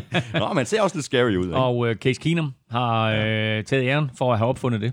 Er det rigtigt? Uh, ja. Uh, han, øh, han svarede i omklædningsrummet på, at det var helt sikkert ham, der havde fundet på det. Og nu vil han gerne have, at den lokale presse fik det bredt ud, fordi det mente han, det var, det var, pass, det var passende af Terry McLaurin, rookie Terry McLaurin, som blev draftet i tredje runde, og som alle andre NFL-klubber, de kigger på, og så siger, hvordan, hvordan kunne vi ikke tage ham tidligere end det? Ja, uh, men han er, han er et godt våben for Redskins, og uh, helt klart et af de våben, som de kommer til at bygge uh, fremtidens hold op omkring. Mm. Og Redskins, de er altså 1 5 nu, og de får besøg af 49ers. Dolphins, de er 0 5, og de spiller ud mod Bills. Og så fik uh, Broncos deres anden sejr i træk. De slog Titans hjemme med 16-0. Og hvis man er en af dem, der godt kan lide punts, så var det her en super duper kamp. Uh, 17 af slagsen for over 800 yards. Jamen, øh, første halvleg var vi vidunderlig, øh, hvis det sådan, man lige havde brug for en, en morfar på sofaen. Øh, fordi der var øh, flere flag og punts, end der var point. Der var 10 flag. Der var 11 punts, og der var 6 point. Så det var sådan, når man vågnede op, så nå, flag, okay, så kan jeg godt sove igen. Hvor point? Hvor fuck? Hvad var noget, mand? uh, nej, så uh, en, en helt igennem forfærdelig kamp uh, med, med et touchdown og tre field goals. Uh, men Broncos vinder, og Broncos forsvar har jo pludselig uh, vist de takter, som vi vidste, at de havde, og som vi regnede med også, at Vic Fangio kunne få frem i dem. Nu er det jo ikke øh, to supermodstandere, de har, de har besejret nu her. Det er Chargers i en øh, elendig forfatning, og så er det Titans mandskab, som jo slet ikke kan finde ud af noget som helst i øjeblikket. Men man skal bare lægge mærke til, at Broncos havde 0-6 i de første tre kampe. De har 14-6 i de sidste tre kampe, og de har fem interceptions i de sidste to kampe. Mm. Så det her forsvar er begyndt stille og roligt at finde øh, derhen, hvor, hvor Vic Fangio gerne vil have dem hen, og hvor Miller har også været ude at sige, at det her det faktisk er det bedste forsvar, han har spillet på. Mm. Og det siger trods alt ikke så lidt til betragtning af, at, at det mere eller mindre var forsvaret, der vandt Super Bowl 50 for dem jo. Mm. Titans de kom først over midterlinjen i begyndelsen af fjerde kvartal, hvor øh, Mariota han, øh, var blevet skiftet ud til fordel for Ryan Tannehill. Øh, anden rigtig dårlig kamp af Mariota i træk 7 af 15 for 63 yards og en interception i første halvleg. Øh, han virker virkelig rådvild, når han bliver presset. Vi kommer til at tale om, øh, om James Winston, de her to quarterbacks, øh, mm. 1 og 2 fra, var det 2015-draften. Mm. Spørgsmålet er, om de er quarterbacks for deres øh, mandskaber øh, næste år. Ja, Mariota er i hvert fald ikke på søndag, fordi øh, det er officielt nu, at han er blevet bænket. Mm. Trænerstaben har været ude og melde ud, at øh, Ryan Tannehill, han starter på søndag for Tennessee Titans. Øh, i øvrigt imod øh, Chargers, og øh, det, er, det, altså, det er jo lidt af et chok. Selvom en, en hver kunne se, at Ryan Tannehill kom ind og gjorde det bedre end Mariota, så er det bare lidt vildt, ikke? Øh, både Tannehill og Mari, øh, undskyld, både Tannehill og James Winston er i, nej, undskyld, både Mariota for pokker og James Winston er i deres femte år. Mm. Det vil mm. sige, at de har øh, spillet, de spiller det sidste år på, på deres rookie-kontrakt, og det er, når man bliver draftet første runde, så har du fire år på din almindelige kontrakt, og så når du drafter i første runde, så har klubben et, et option på et ekstra år, og de spiller begge to på det her ekstra år, og det viser også, at klubberne jo har haft deres tvivl, fordi ellers så sørger du for i fjerde år at lave en lang kontrakt med din mm. quarterback. Er du lidt i tvivl, så forlænger du lige med det der optionsår, og så ser du i optionsåret, hvad der sker. Mm. Mariota er med stor sandsynlighed færdig i Tennessee. Det forestiller jeg mig. Når du bliver bænket, ikke engang halvvejs ind i sæsonen, og du bliver bænket for en Ryan Tannehill, som er kommet til for Dolphins, og som egentlig kun blev hentet ind, fordi han i statur, fysik og den måde, han spiller på, minder om din første quarterback. Mm. Og sådan, så hvis din første quarterback nu skulle gå hen og blive skadet, så havde du en backup, der ville være nem at sætte ind. Nu her er det ikke et spørgsmål om Mariota, han er blevet skadet. Det er et spørgsmål om, han ikke er god nok, og nu ryger Tannehill ind. Derfor tror jeg, at Mariota er færdig i Tennessee. Øhm, mindre han vælger en backup-rolle, tager en lav løn og så videre, men der skal nok være et eller andet hold, som har, en, øh, som har brug for en quarterback, som hiver Mariota ind. Mm. Hvad med Winston? Øhm, nu øh, taler vi jo pludselig om, om Winston her midt under Tennessee-kampen, men lad os bare gøre det øh, kort. Jamen, jeg synes bare, de hænger, hænger Jamen, lidt det sammen. Gør, fordi, det, altså, det, gør de også, det gør de også. Det korte lange det er, jeg tror, Bruce Arians har en idé om... Bruce Arians har jo det her nickname, øh, der hedder The Quarterback Whisperer. Mm. Og øh, jeg er ikke sikker på, at han visker i øjeblikket til James Winston. Jeg tror, jeg tror, han står og råber lidt af ham. Øh, så, men, øh, men jeg tror, at der er større chance for, at han bliver i Buccaneers, end at øh, Mariota han bliver i Titans. Mm. Og Titans, de er 2 og 4, og de spiller hjemme mod uh, Chargers. Broncos, de er også 2 og 4, og de får besøg af Chiefs natten til uh, fredag. Og så til en øh, faktisk øh, overraskende underholdende kamp mellem Cardinals og Falcons. Cardinals vandt med 34-33, efter at Falcons havde lavet et øh, comeback i øh, anden halvleg med en... Øh, Matt Bryant missede ekstra pointet, der potentielt kunne have sendt kampen i, i overtid. Der var øh, 1.53 øh, tilbage mm. på, på klokken, da, da han misser det her ekstra point. Altså, det er jo, øh, det er jo helt vanvittigt, ikke? Altså, Matt Bryant, som... Øh, Falcons ville jo egentlig gerne have skiftet kicker inden sæsonen og havde et par forskellige kicker til prøvetræninger og så videre, men, øh, men ender med at øh, ringe til Matt Bryant, og øh, 44-årige Matt Bryant siger, jeg er da, jeg er da klar. Mm. Og han har jo spillet en super solid sæson for dem. Altså, man har slet ikke kunne se, at, øh, at han ikke øh, skulle være, øh, altså han, at han ikke stadigvæk har det, der skal til for at være NFL-kicker. Og øh, så kommer det her ekstra point. Og det er ikke et spark, som han normalt misser. Øh, de kommer tilbage. Matt Ryan spiller jo en helt, altså Matt Ryan, ikke Matt Bryant, men Matt Ryan, quarterbacken, spiller en helt forrygende kamp og fører sit hold tilbage, mm. og 33-32, der er udlignet. Øh, nå nej, fordi vi misser ekstra point. Og det er så sjældent, at Matt Bryant misser det ekstra point. Og det var heller aldrig sket i gamle dage, hvor der sådan et ekstra point blev snappet fra 2 linjen mm. øh, Nu her, øh, hvor det rykker tilbage til 15 linjen så pludselig så, så sker der altså ting og sager, og vi ser et misse ekstra point af og til. Og her, der fik det altså afgørende betydning fordi Cardinals fik bolden tilbage foran med et enkelt point, og øh, Kyler Murray leverede lidt magi, øh, skulle få de her to minutter til at gå, og det sørgede han for. Så øh, en imponerende indsats igen af Kyler Murray og Cardinals angreb.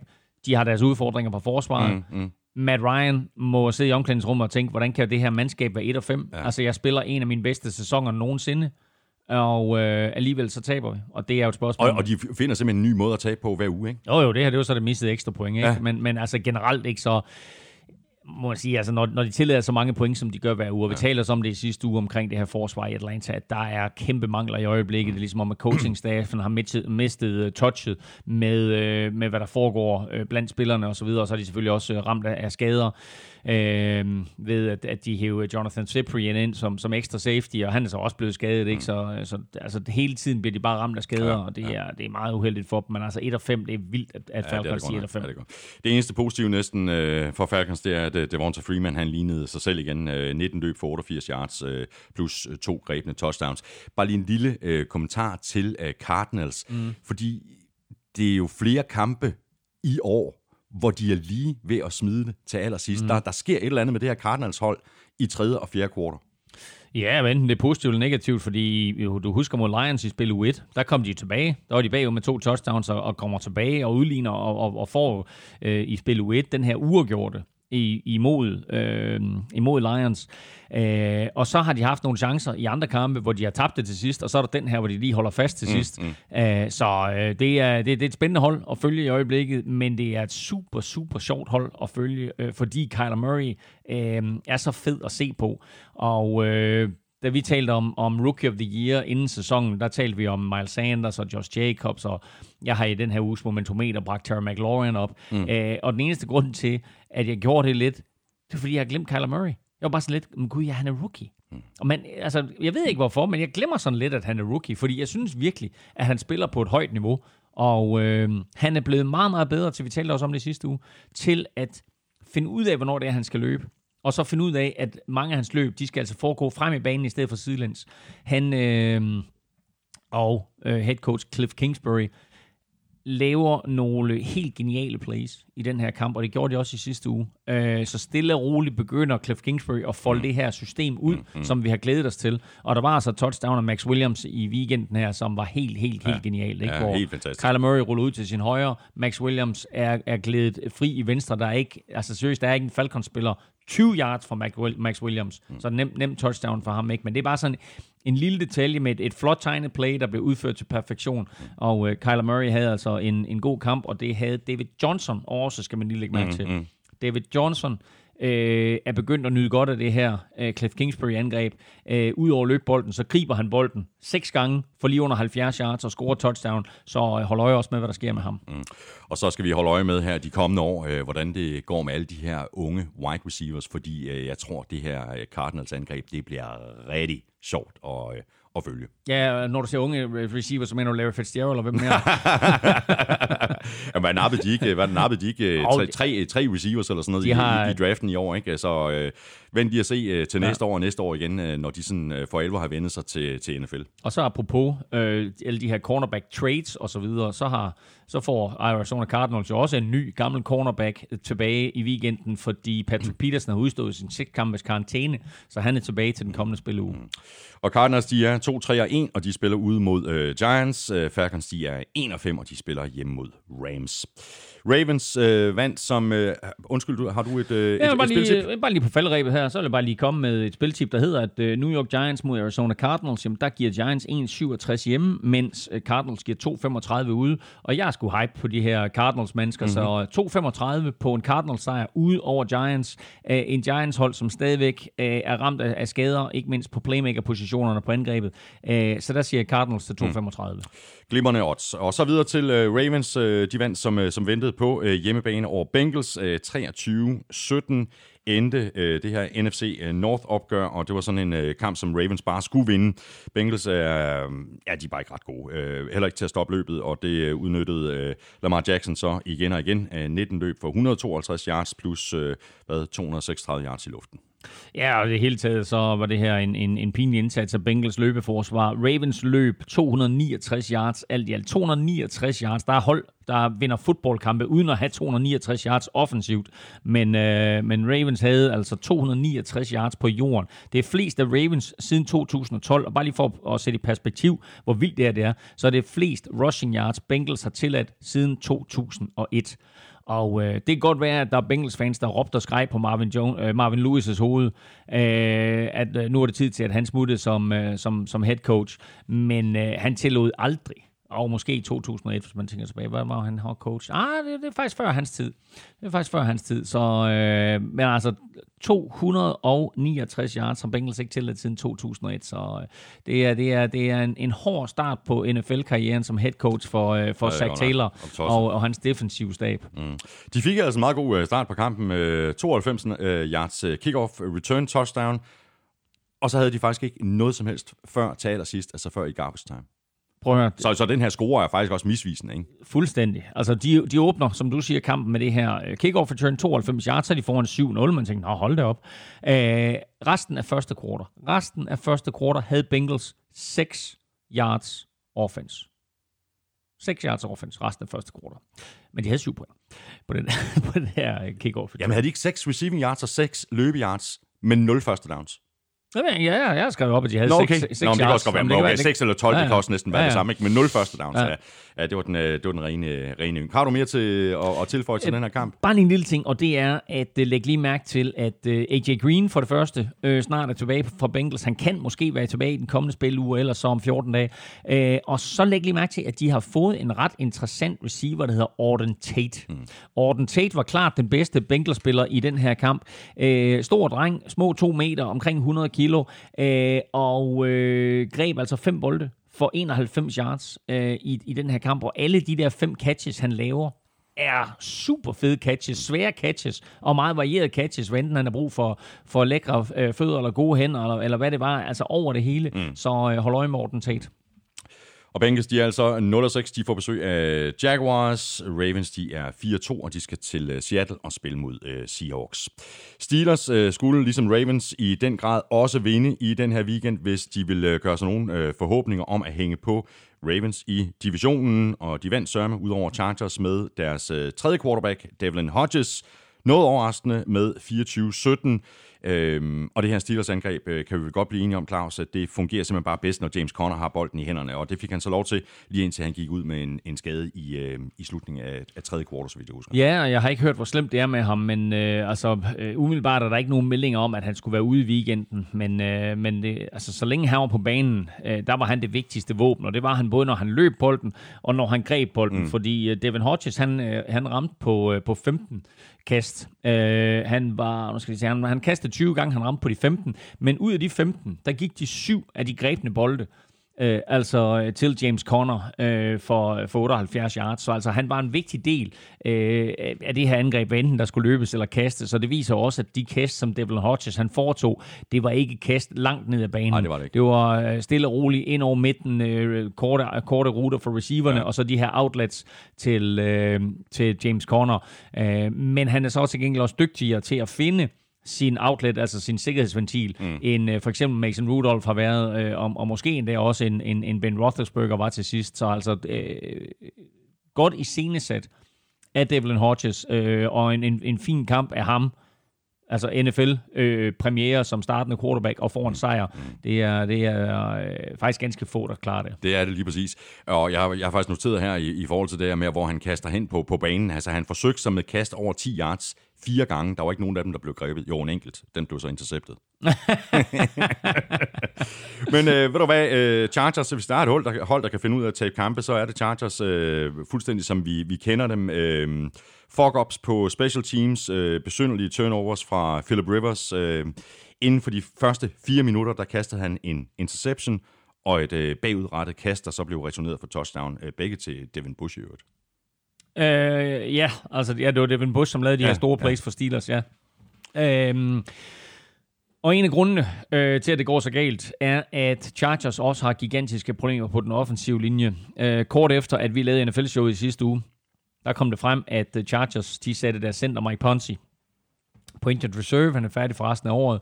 Og øh, om noget, så var han en stabiliserende faktor på den offensive linje. Nu mangler de altså både den her vigtige center, og de mangler deres venstre tackle Russell Okun, så store øh, afsavn på den offensive linje, og det betyder bare, at øh, de har svært ved at flytte bolden. Det er ikke hjulpet øh, at få Melvin Gordon tilbage. Han har faktisk været en... Han har næsten gjort angrebet dårligt, vil jeg sige. Første uge, der havde han 31 yards, og i søndags, der havde han 18 yards, så han har på ingen måde tilføjet eller bidraget Nej. til det her angreb. Og kastet der, som, som Ben Roth, eller hvad hedder han, Philip Rivers, han kaster bagudrettet, det er fordi, han er under tung pres og skal slippe af med bolden, og og ved, at han har øh, sådan en sikkerhedsventil øh, i Austin Eckler, og prøver på at vippe den til ham. Det bliver et bagudrettet kast, og Devin Bush er helt opmærksom på det, samler bolden op og løber ind i endzonen og scorer touchdown. Og så på den efterfølgende angrebsserie, der laver han interception, Devin Bush. Så øh, det var, øh, det var en, en fin første quarter for Devin Bush. Det må man sige ja til. Uh, Hunter Henry uh, var tilbage. Han er jo fantastisk våben i red zone. Problemet er bare, at Chargers ikke er ret meget i red zone. Ja, altså fedt at se Hunter Henry tilbage. Vi var jo lidt i tvivl om, hvor lang tid han ville være skadet, men han var altså tilbage i den her kamp, og øh, vi må sige, at i en sæson, hvor der faktisk ikke har været lige så mange tight ends, der har vist sig frem, som vi så sidste år, så er Hunter Henry altså et øh, rigtig godt våben for Chargers, og, øh, og når han er klar, og han er skadesfri, så er han en af de bedste tight ends mm. overhovedet i NFL. Mm. Spørgsmål her fra Kim Vestergaard. Øh, har Chargers de mindst interesserede fans? Jeg så deres kamp mod øh, Steelers og troede først, at Steelers havde hjemmebane, da tribunerne var fyldt med øh, gule farver og terrible towels. Det var svært at høre hjemmepublikum. Jamen, der er ikke noget hjemmepublikum. Øh, jeg har været der. Jeg har været der to gange der. Og øh, det der er, det er, at man skal lægge mærke til, at Los Angeles er en stor by. Og øh, Los Angeles er en by med mange tilflyttere. Og det vil sige, at alle øh, byer i USA øh, har en enklave af folk, der bor i Los Angeles. Og når så Pittsburgh, som er helt ude på et modsatte kyst næsten, ikke? Øh, ikke helt på kysten, men i hvert fald sådan to tredjedel på, på, på tværs i USA væk, ikke? Jamen når så Steelers pludselig kommer på besøg, jamen så finder alle de der Steelers mennesker, de der Steelers fans i Los Angeles, så finder de sammen, og så siger de, vi skal ud og se fodbold. Mm. Og øh, der er ikke ret mange øh, fans i øh, altså Chargers-fans i Los Angeles. Der er masser af Chargers-fans i San Diego, men øh, der, er ikke, øh, der er ikke rigtig nogen, som, øh, som synes, at det, det er tiden værd at tage op til Los Angeles og se fodbold. De føler sig også lidt trådt på. Ja, præcis. Øhm, og øh, derfor, men, derfor men, så... men selv dengang var det jo ikke engang nogen specielt god hjemmebane. Det var bedre. Ja, det var bedre. Det var bedre. Jeg siger heller ikke noget. Nå, nej. Jamen, altså, nej, men jamen, det var den. Altså, og, og, og en af grundene til, at, at, at, at familien Spernos der selvfølgelig ville flytte og så videre, det var jo, fordi de ville til Los Angeles og have et, et større marked og et større mm. stadion og et ny, mere moderne stadion og sådan noget. Ikke? Men, øh, men, men det her nu, jeg var der, øh, kan jeg faktisk ikke engang huske, hvad den første... Jo, det var, det var Browns, jeg så øh, den første gang, jeg var der, og anden gang var sidste år, hvor jeg så Broncos. Og sidste år mod Broncos, der var stadion orange. Det var mm. en. Mm. Altså, det var ikke en hjemmebane for, nej, for Chargers nej. på det tidspunkt der. Øh, lidt tidligere, da vi talte om Titans, der havde jeg faktisk glemt, at jeg jo øh, havde forberedt, at jeg vil sige til dig, at det ikke kun er os, der engang mellem kommer til at, at sige fejl, men at, og det her det er et citat, Mike Rabel, head coach for Titans, havde sagt, nu glæder vi os øh, til næste kamp og ser frem til, at vi skal spille mod San Diego. Præcis, jeg så det godt. Jeg har også glemt det. Det er stærkt. Det er fantastisk. Ja, ja, ja, ja, ja, ja.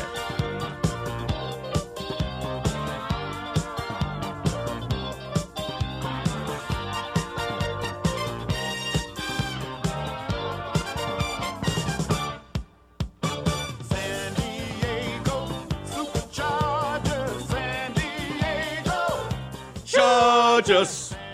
Og det var godt, du huskede den, uh, Elming, fordi jeg, jeg, havde faktisk, jeg havde faktisk glemt det. Jeg, jeg, jeg, jeg, så godt af, at du havde sagt det der. Det er helt forrygende. Det ligger, også, det ligger også bare godt i munden, ikke? Jo, men det ligger for alle jo, ikke altså? Præcis. Ja. Det, det, de hedder bare San Diego Chargers. Det gør de og øh, San Diego Chargers, de er øh, 2 og 4, og de spiller ud mod øh, Titans. Steelers, de er også 2 og 4, og de går på deres øh, bye week. Og bare lige en sidste ting, og det er, at øh, selvom det her det var en god sejr for Steelers, at de nu har vundet to i træk, øh, og, og faktisk ikke er ude af kapløbet om at mm. vinde AFC North, så led de et meget stort tab, nemlig i form af Stefan Tuitt, defensive lineman, som måske har været en af de aller, allerbedste, eller ikke bare måske, men har været en af de allerbedste defensive linemen i NFL i år, og vel ubetinget har været Steelers bedste spiller. Mm. Øh, han ryger altså ud med en brystskade, øh, en muskelskade i brystet, så øh, færdig for sæsonen. Mm. Og så mangler vi bare uh, Jaguars Saints, inden vi skal have fundet en uh, heldig vinder af nogle taffelchips. Uh, Saints de vandt med uh, 13-6 på udebane, uh, og uh, dermed har Saints nu uh, vundet fire i træk med Teddy Bridgewater som quarterback. Isoleret set måske ikke uh, den flotteste kamp af Bridgewater, var især upræcis i begyndelsen af kampen, men altså 24 36 for 240 yards og touchdown. Uh, men det her Saints forsvar, det er, det er også for real, ikke? Jamen, og, og det er jo det, man skal bare lægge mærke til, at i, i de seneste tre kampe, ikke, altså der har de holdt modstanderne til samlet 40 point, og øh, det er altså, det, det er selvfølgelig øh, en af grundene til, at de har vundet de her fire kampe med Teddy Bridgewater, det er jo, at forsvaret har været så godt, som det har, og Dertil skal det så siges, at Bridgewater selvfølgelig hister her har spillet øh, nogle rigtig, rigtig gode kampe, og som vi talte om i sidste uge, så pakker trænerstaben også mere og mere angrebet ud til ham og lader ham gøre mere og mere. Men her var han også op imod et godt forsvar i form af et Jaguars-mandskab, som jo stadigvæk også håber på, at, at de skal på en eller anden måde øh, finde melodien med, med Gardner Minshew som, som quarterback, og, og måske er det her ballade med Dalen Ramsey nu det er overstået, og så kan mm. de begynde at fokusere mere på de ting, der sker på de interne linjer. Øh, så det her, det her forsvar fra, fra Jaguars var rigtig godt, og, øh, og det var jo en helt lige kamp ind til Teddy Bridgewater, så kaster et touchdown til Jared Cook øh, til allersidst, og det bliver jo øh, den afgørende faktor, det er, at han kaster det touchdown. Ja, det er det eneste touchdown i kampen, det var på, på tredje down og, og, og goal. Øh, spørgsmål her øh, angående situationen, altså quarterback-situationen i, øh, i New Orleans. Øh, to spørgsmål her. Øh, det ene fra Søren øh, Christensen Bager. Skal Breeze starte, når han er sin skade kvit, hvis Teddy Bridgewater bliver ved med at vinde? Og Christian Bach spørger, kan det blive en fordel, at, øh, at Drew Brees, at han har siddet ude noget tid? Måske er han mere frisk til kampen øh, senere på året. Og det sidste, synes jeg, er rigtig, rigtig godt set, fordi vi så jo sidste år både Philip Rivers og Drew Brees og til dels også Tom Brady falde af på den til sidste sæson. Mm. En øh, 16-kampes grundspilsæson plus playoffs bliver bare lang tid for de der gamle drenge. Så det her, det kan jo være en øh, lille gave ja, til Saints, at, øh, at øh, Drew Brees øh, bliver skadet eller blev skadet. Det havde vi jo ikke forventet, at det skete, men altså, de har vundet de fire kampe med Teddy Bridgewater som quarterback. Vi havde sagt, kan de, kan de komme derfra med, øh, med, med halvdelen mm. øh, som sejr og halvdelen som nederlag, så skal de være glade. Men øh, det her, det kan være en gave. Nu sidder han uden øh, den kommende uge, det vil sige fem kampe, og så sidder Saints over. Det vil sige, så har han haft seks ugers pause og øh, de har Bears i weekenden. Vinder de den, så har de vundet fem kampe under, under øh, Bridgewater. Taber dem, så er de 4-1. Det er også acceptabelt. Så øh, det her, det kan vise sig at være en, en, øh, en lille gave, og, og rigtig, rigtig fint, at han har fået den der pause. Skal han starte? Ja, selvfølgelig skal han ja, starte. Han skal starte. Altså, der er ikke nogen tvivl. Øhm, og så må vi se, altså, øh, hvordan han har det, og så videre. Øh, nu er det en tommelfingerskade, som... Øh, øh, selvfølgelig øh, kræver noget tid, og han skal lige, vi skal lige se, om det er sådan, hvordan han holder på bolden, og hvordan bolden kommer ud af hånden på ham, når han mm. kaster den. Mm. Men altså, naturligvis øh, skal Drew Brees spille. Ja, det er klart. Minshew, han kastede faktisk sin øh, første interception som, som starter. Øh, det var selvfølgelig Marshawn Lattimore. Hvem ellers, øh, der nappede øh, den? Øh, han kom lidt ned på jorden i den, i den her kamp. Øh, Gardner øh, synes, han havde lidt problemer med præcisionen, holdt for længe på bolden. Han blev sækket to gange, og så blev han ramt øh, yderligere syv gange. Men stadigvæk meget, meget imponerende af det her 6. rundevalg. Jamen, han er, han, og han er altså lidt ligesom Kyler Murray, så er han jo bare sjov at se på. Han er sjov at se på både på banen og uden for banen. Øhm, og nu nævner du det her med, at det var hans første interception, som, starter det også rigtigt. Han havde en interception, da han kom ind øh, for Nick Foles i, i spil U1 der. Men i de første kampe, der har han ramt på næsten 70 procent af sine kast. Øhm, og har kastet syv touchdowns og så videre. Det så rigtig godt ud. Her i de sidste to uger, der har han mødt et Panthers forsvar, som i den grad har fundet melodien, mm. og et Saints forsvar, som jo har overrasket alle positivt med, hvor skarpe de er. Der har han altså kun ramt på lige over 50 procent af sin kast. To touchdowns og en enkelt interception. Så der har han været væsentligt mere under pres. Men jeg synes jo ikke, at han er faldet igennem. Overhovedet ikke. Det her, altså, vi er ikke ude i, i, i præstationer, som vi har set for nogle quarterback, som er, er fuldstændig ude på dybt vand. Altså, jeg synes, at han, han gør det fornuftigt. Øhm, Saints gjorde noget smart i weekenden og det var, at de var klar over, at Gardner Minshew har fået sig et yndlingsvåben i DJ, Char- DJ Shark Shark. Øhm, og øhm, de satte så Martian Lattimore på ham, øh, enten i solo coverage, eller hvis det var sådan, at det ikke var mand til mand, så havde de en safety hen over toppen faktisk mm. til at hjælpe Martian Lattimore. Og det gjorde bare, at øh, da han var taget ud af kampen, så skulle Gardner Minshew finde nogle andre steder at gå hen med bolden, og det havde han lidt svært ved. Mm. Og Jaguars, de er 2 og 4, de spiller ude mod øh, Bengals. Øh, Saints, de er 5 og 1, og de spiller ude mod Bears. Whoa! Ugen spiller præsenteres af Tafel. Yes, så er vi fremme ved øh, ugens spillerkonkurrence. De nominerede var Stefan Dix, Lamar Jackson og 49ers Defense.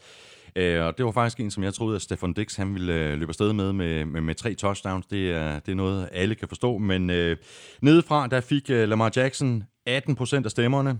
Dix fik 25 procent, og 49ers defense fik øh, 57 procent. Men, Rigged. øh, Rigged. Sygt god. Rigged. det er fusk. og hvad det hedder, har du, har du talt sammen på, på Facebook, der hvor, man øh, kan stemme Ja. med, med smileys og sådan noget? Ja. Hvordan, hvordan ser det ud der? ja, men det var, jeg tror, der var omkring 150, der havde stemt, og omkring 80 på 49ers. Okay, jamen det passer, det passer sådan ja. øh, nogenlunde øh, i forhold til, hvad øh, der altså også var, der blev stemt inde på, på Men det var en mailen. interessant uge jo, fordi nu, nu, tog, nu tog vi Diggs og Lamar Jackson, men jeg kunne egentlig godt, og jeg tror også, jeg foreslog dig faktisk, at, at vi nominerede øh, Panthers defense, mm, ikke? fordi mm. de havde, den kommer til senere, men de havde altså øh, 7 6 og 5 interceptions, mm. og Broncos forsvar uddelte årets første æg. Ja. Ikke? Altså, så vi kunne godt have sagt Panthers defense, øh, 49ers sagtens. defense og, og Broncos defense. Ikke? Mm. Claus, du er... Lykkens skud ind. Jeg stikker hånden ned i posen her. Du får en besvarelse. Dut, dut, dut, dut. Jeg har trukket en op. Ja, spændende. Kom så Dix, kom så Dix, kom så Dix. 49ers defense. Ja, baby! Og det er en fyr, der hedder Christian, og han bor i København. Stort øh, tillykke til dig, Christian Nielsen. Øh, ved du hvad, jeg sender dit øh, navn og din øh, adresse videre til MVP Christina, og så sørger hun for, at øh, du modtager den her kasse med øh, masse af taffelchips. Øh, og hvis du også godt kunne tænke dig at være med i den her kamp om alle de her øh, chips, jamen så skulle du tage at øh, tjekke NFL-showet på Twitter og på Facebook hver tirsdag, hvor Elming og jeg nominerer øh, tre spillere, og så kan du stemme på din øh, favorit på mailsnablag.nflshowet.dk ved at skrive dit øh, bud i emnelinjen, og i selve mailen, der skriver du dit navn og adresse.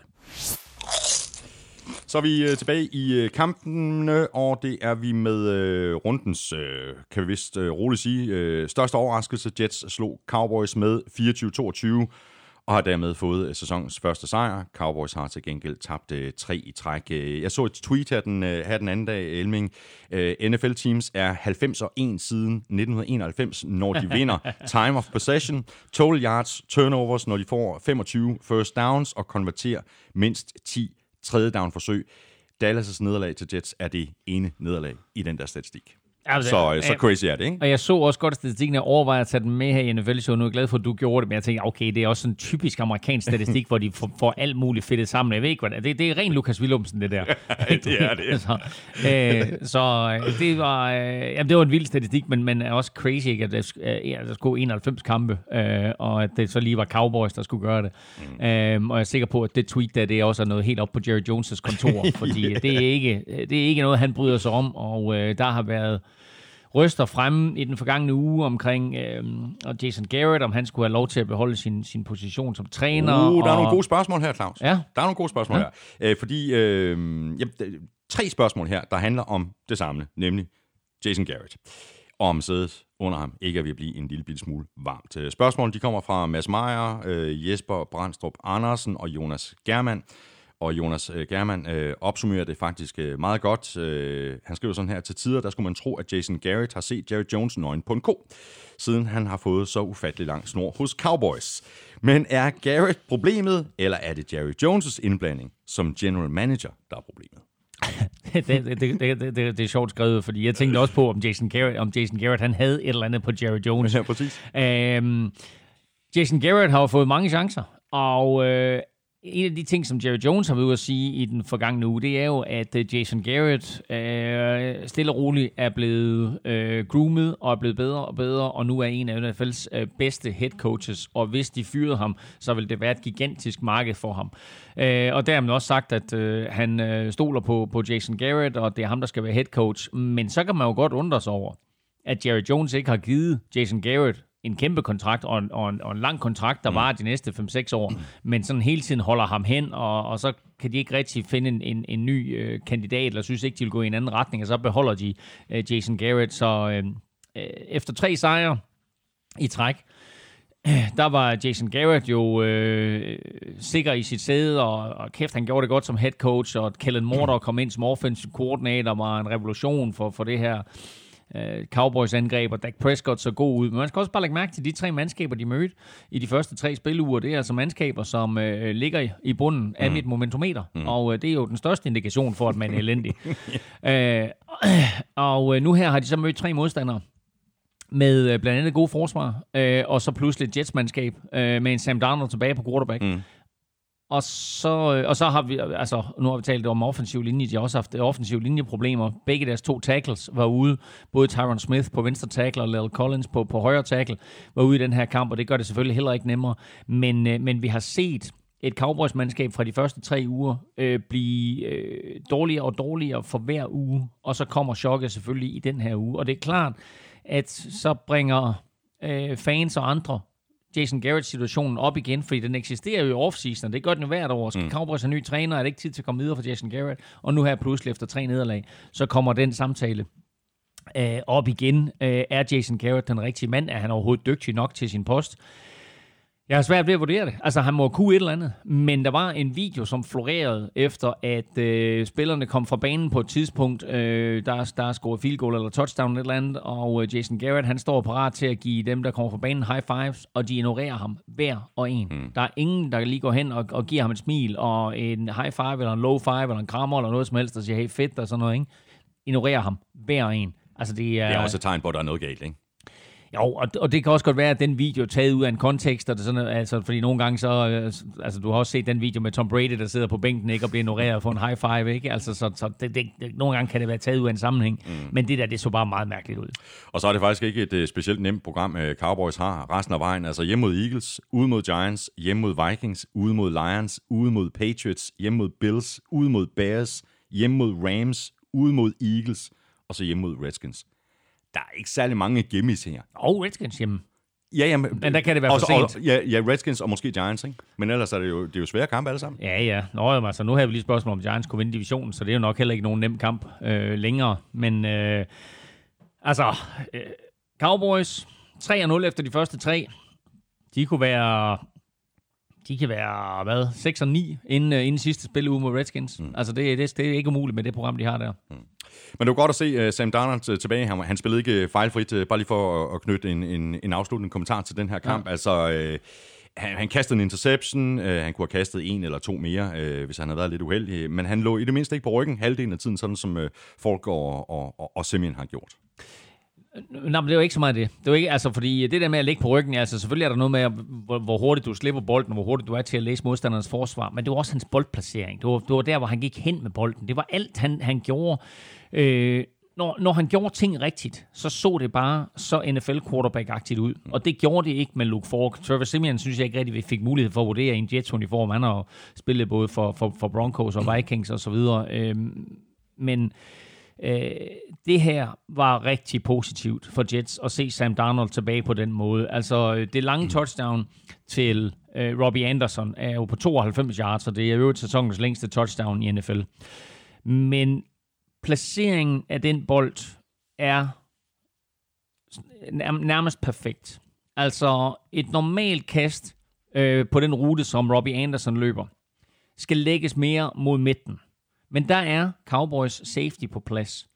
Så Sam Darnold smider den en lille bitte smule mere til højre, mm. og det betyder, at Robbie Anderson kan løbe under bolden, gribe bolden, og safety når ikke over, og så har, ved vi, at Robbie Anderson, når han får de der bolde, så har han masser af fart i stængerne, og så løber han hele vejen til touchdown. Det var simpelthen så perfekt et play, og perfekt udført af Sam Darnold, at det giver bare øh, forhåbninger for fremtiden.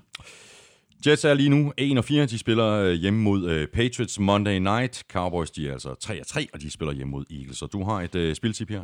Jeg vil sige to ting. Jeg vil bare lige sige, uh, først og fremmest, så er, uh, så er Jamal Adams et monster. Uh, altså den der Jets safety, som også afgør uh, serien til sidst, fordi Cowboys kommer jo faktisk tilbage mm. og kan udligne med en two-point conversion, og det lykkes ikke, fordi uh, Jets uh, blitzer, Greg Williams, den defensive koordinator, uh, kommer med en blitz, og uh, det er Jamal Adams, der udfører den, og Jamal, Jamal Adams er helt op i ansigtet på Dak Prescott, der så ikke formår at complete bolden der. Uh, og den anden ting, det er, at Amari Cooper uh, bliver skadet i den her kamp, og det gør jo heller ikke sagerne nemmere for Dak Prescott, at han er, øh, mangler sine to bedste spillere på den offensive linje, og mangler sin bedste receiver. Og der er en lille bitte smule tvivl om, at Amari Cooper han øh, bliver klar til, øh, til den kommende weekend. Så derfor så øh, vælger jeg simpelthen, øh, at, øh, at en af mine overraskelser i den her uge, øh, når vi kommer tilbage til det øh, lidt senere, det er simpelthen Jets øh, over Patriots i weekenden, og jeg skal nok fortælle dig, Wow, jeg skal nok fortælle man. dig, hvad oddset er lidt senere. Fantastisk, det glæder jeg mig til. Øhm, så går vi videre til øh, Chiefs, øh, der øh, tabte for anden uge i træk på hjemmebane. Forrige uge, der var det Colts, der havde fundet formen, og i søndag så var det øh, Texans, der kunne tage fra Kansas City med en 31-24 sejr i bagagen, efter at øh, de havde været bagud med 17-3 øh, efter første kvartal, men så gav øh, Texans den gas i andet kvartal, hvor de satte øh, 20 point på tavlen. Ja, og øh, tvang Mahomes til nogle fejl, og tvang ham til nogle træer ud, og beholdt bolden inden for egne rækker. Altså, øh, vi så jo i sidste uge, hvordan man, øh, man, man besejrer Chiefs, øh, og det er netop ved at løbe bolden, og det kunne Colts, fordi Colts havde øh, den her øh, brutale offensiv linje, og så gav de bolden til deres running back til højre, og så gav de bolden til deres running back til venstre, og så holdt de bolden sådan i en 37 minutter aktivt. Mm. Texans havde set det, og øh, selvom de kom bagud 17-3, så panikkede de ikke. Fordi når man er bagud 17-3, så kan man godt have en tilbøjelighed til at panikke og så sige, puha, vi skal have nogle point på tavlen, og det skal vi hurtigt. Men hvis du gør det, så giver du bolden tilbage til Mahomes. Så øh, taktikken her for Colts i sidste uge og for Texans i den her uge, det er, når Mahomes står på sidelinjen, så kan han ikke lave point. Så Texans gjorde det, at øh, selvom de var bagud 17-3, så besluttede de sig for at løbe bolden. Og hvad enten det var, at de gav bolden til Carlos Hyde, som øh, fik en fin lille mm. hævn imod Chiefs. Øh, Det her, det var på hans tidlige hjemmebane.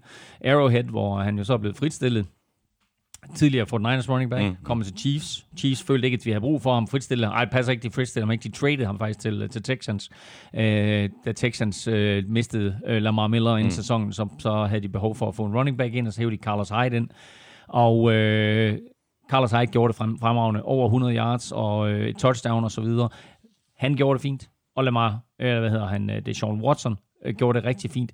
De løb bolden så meget og holdt bolden i så, meget, så, så meget i egne rækker, at de havde bolden i alt. Ud af de 60 minutter, en fodboldkamp var, der havde de den i næsten to tredjedel. Mm. 39 minutter og 48 sekunder havde de bolden. Det mest nogensinde af en modstander på Arrowhead. Ja, det er vildt.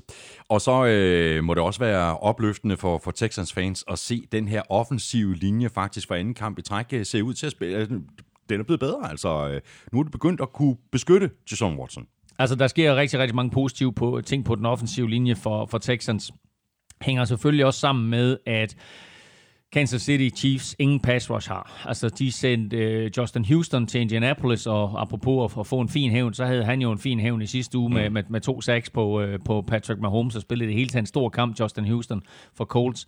Øh, og så sendte de Dee Ford til 49ers, og Dee Ford havde øh, to og et halvt sack i weekenden, eller var det, nej, halvanden sack i weekenden havde han øh, Dee Ford, ikke, for 49ers. Øh, Frank Clark er kommet ind, og, og hvad de ellers har på pass rush, jamen det, det, det udmyndter sig ikke rigtig til noget, og så har de selvfølgelig mistet Chris Jones i midten Chiefs der, så øh, altså store udfordringer på forsvaret, og, og slet ikke øh, i stand til at lægge pres på modstandernes quarterback.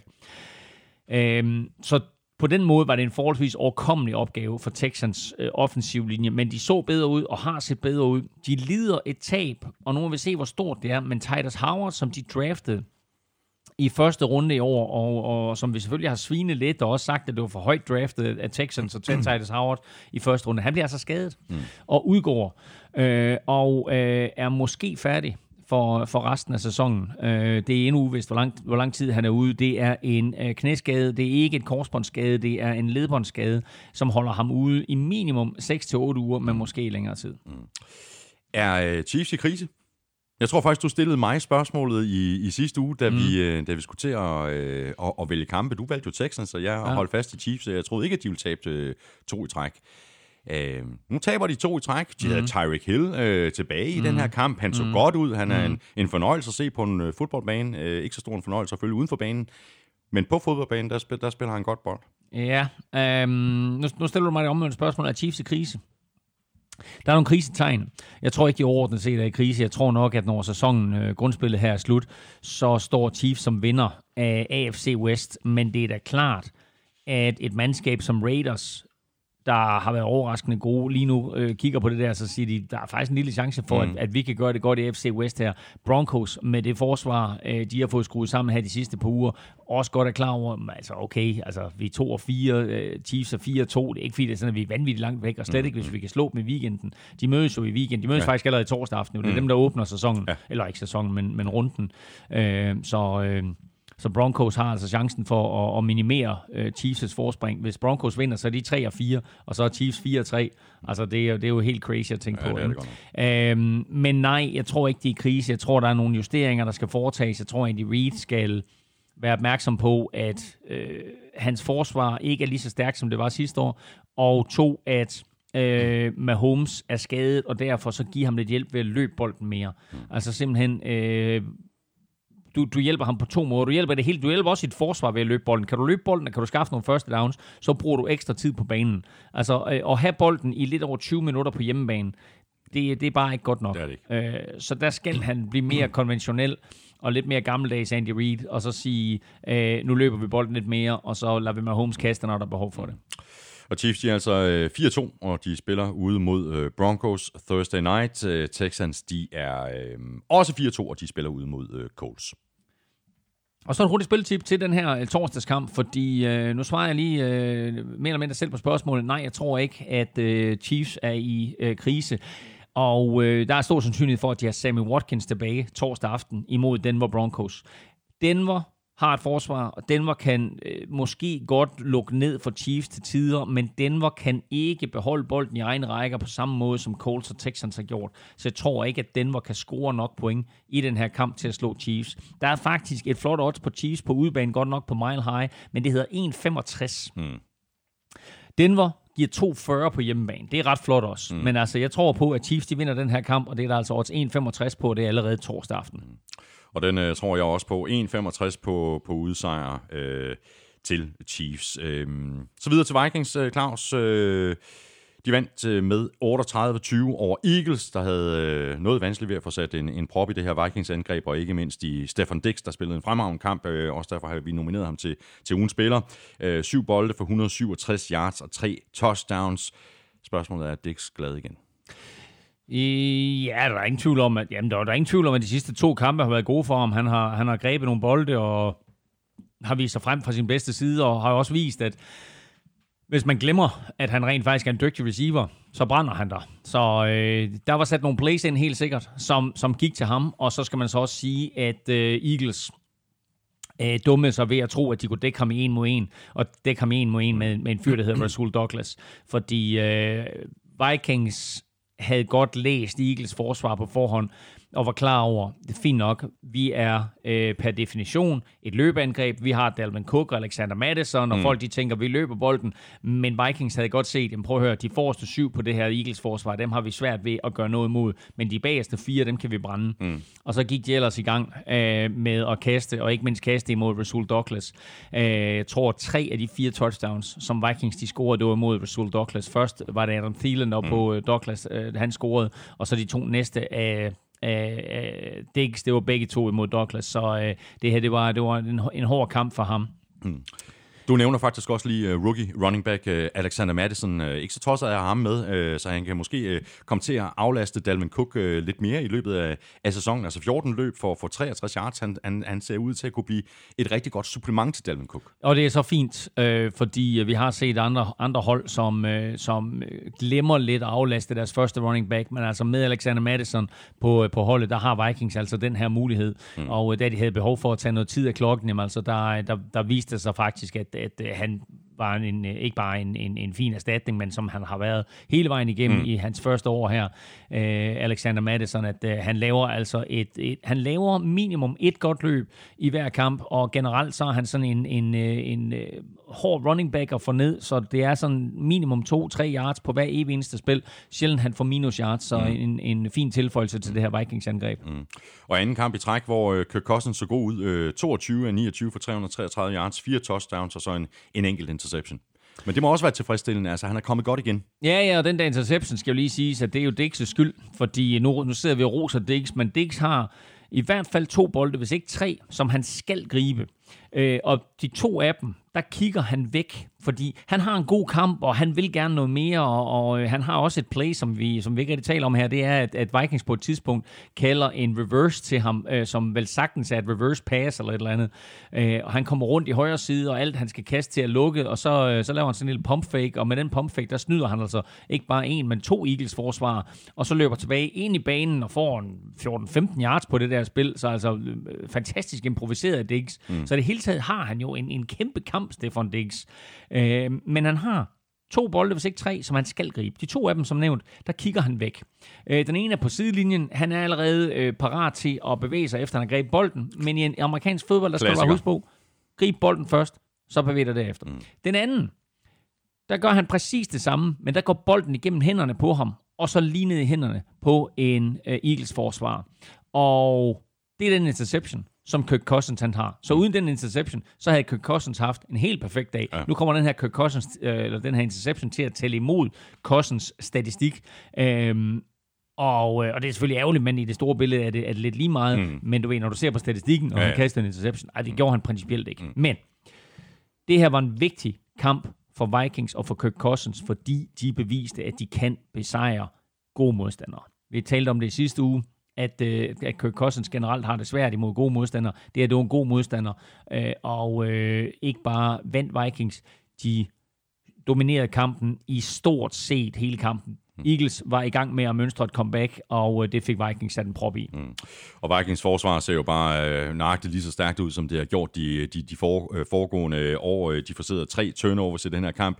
Eagles angreb havde, havde lidt svært ved at finde ind i en rytme på, altså på, på, på angrebet. Jeg synes egentlig, under omstændighederne, jeg synes egentlig, at, at Carsten Wentz, han, øh, Carsten, han, ja. han, spiller, han spiller, spiller en fornuftig kamp, men nu skal der også meget til, for at jeg øh, giver mig et kast med at kritisere mm. Carsten, fordi jeg er kæmpe fan. Øh, jeg synes, mm. at der er simpelthen så meget potentiale i den, øh, i den spiller. Jamen, bror, altså, han spiller virkelig godt, og øh, Vikings er jo hurtigt foran 24-3, øh, og øh, kommer, øh, så kommer Eagles tilbage, får scoret touchdown, øh, og i det hele taget, så det her med ikke at panikke, som vi talte om Texans ikke gjorde imod øh, mod Chiefs, det gjorde Eagles så sådan set heller ikke mm. imod Vikings, så, så selvom de er bagud 24-3, og det er gået meget, meget stærkt, øh, så panikker de ikke, får scoret touchdown, Øh, og lige inden pausen, og der skal man lægge mærke til, Eagles får bolden efter pausen også, og lige inden pausen, der kører de altså ned på, på Vikings 15-20 yard linje, Øh, og der er 5 øh, sekunder igen, øh, og så kører de et fake field goal. Og pointerer bare lige igen, de fik bolden igen efter pausen. Hvorfor ikke gå til pausen der med et, fake, med et field goal, få tre point, så står det pludselig 24-13. Hmm. I stedet for, så laver de et fake field goal, den har Vikings luret, det øh, udmyndter sig i, jeg kan ikke huske noget, incomplete, eller den, jeg tror faktisk, den blev interceptet. Øhm, og, øh, og så går Vikings til pausen med momentum. Vi havde snakket i sidste uge også omkring det her med at gå til, gå til pausen med momentum. Ikke? Øh, vi kan godt lide når, når Eagles er aggressive. Vi kunne godt lide uh, det play i, i, i Super Bowl med Philly Special osv., men når de er aggressive på den her måde, uh, Doc Peterson og kompagni, så er det bare fejlagtigt set. Mm. Uh, så uh, så det, det, var, det var sådan en lille turning point. Det var, at de ikke fik det der field goal inden pausen, at, at de valgte at, at tro, at, at de kunne snyde Vikings. Uh, så, så mange, mange små ting, der afgør ja. en kamp. Jeg synes, det, ja. det, var, det var en væsentlig ting. Mm. Vikings de er 4-2, de spiller ud mod Lions. Eagles de er 3-3, og de skal til Dallas og spille mod Cowboys. Og det her, det er jo simpelthen fantastiske matchups. Begge matchups, det her. Altså to super vigtige divisionsopgør. Præcis. Og altså, vi er stadigvæk tidlig i sæsonen, men det her, ja. det kan komme til at definere meget, ikke? Jo, jo, altså Eagles mod Cowboys, øh, super fed. Begge to 3-3 nu, ikke? Altså, det var der ikke nogen, der havde regnet med, at, at, at de kun skulle være 3-3. Mm. Øh, så øh, virkelig, virkelig vigtig kamp for begge mandskaber. Og Lions på hjemmebane imod Vikings, altså nu siger jeg det bare, altså du ved, kunne være. Altså, jeg havde en amerikansk træner, der sagde til, til øh, mig og mine holdkammerater engang, at vi aldrig nogensinde skulle være et hold, der ville være could have, should have eller would have. Mm, ikke? Mm. Uh, men Lions could have yeah. been 5-0. Det kunne de. Ikke? Altså, de kunne sagtens have været 5-0. Vi kommer til Lions Packers uh, lidt senere, men altså, uh, det, er, det er små ting, der gør, at de ikke er ubesejret. Mm. Og derfor så uh, er det altså også en vigtig kamp for Vikings, og en svær kamp for Vikings på, på søndag imod Lions på udebane. Jeg har lige to ting, øh, jeg vil slutte af med. Den ene det er, at øh, Daniel Hunter, øh, Vikings unge sackmaskine, nu er på 46-6 i karrieren.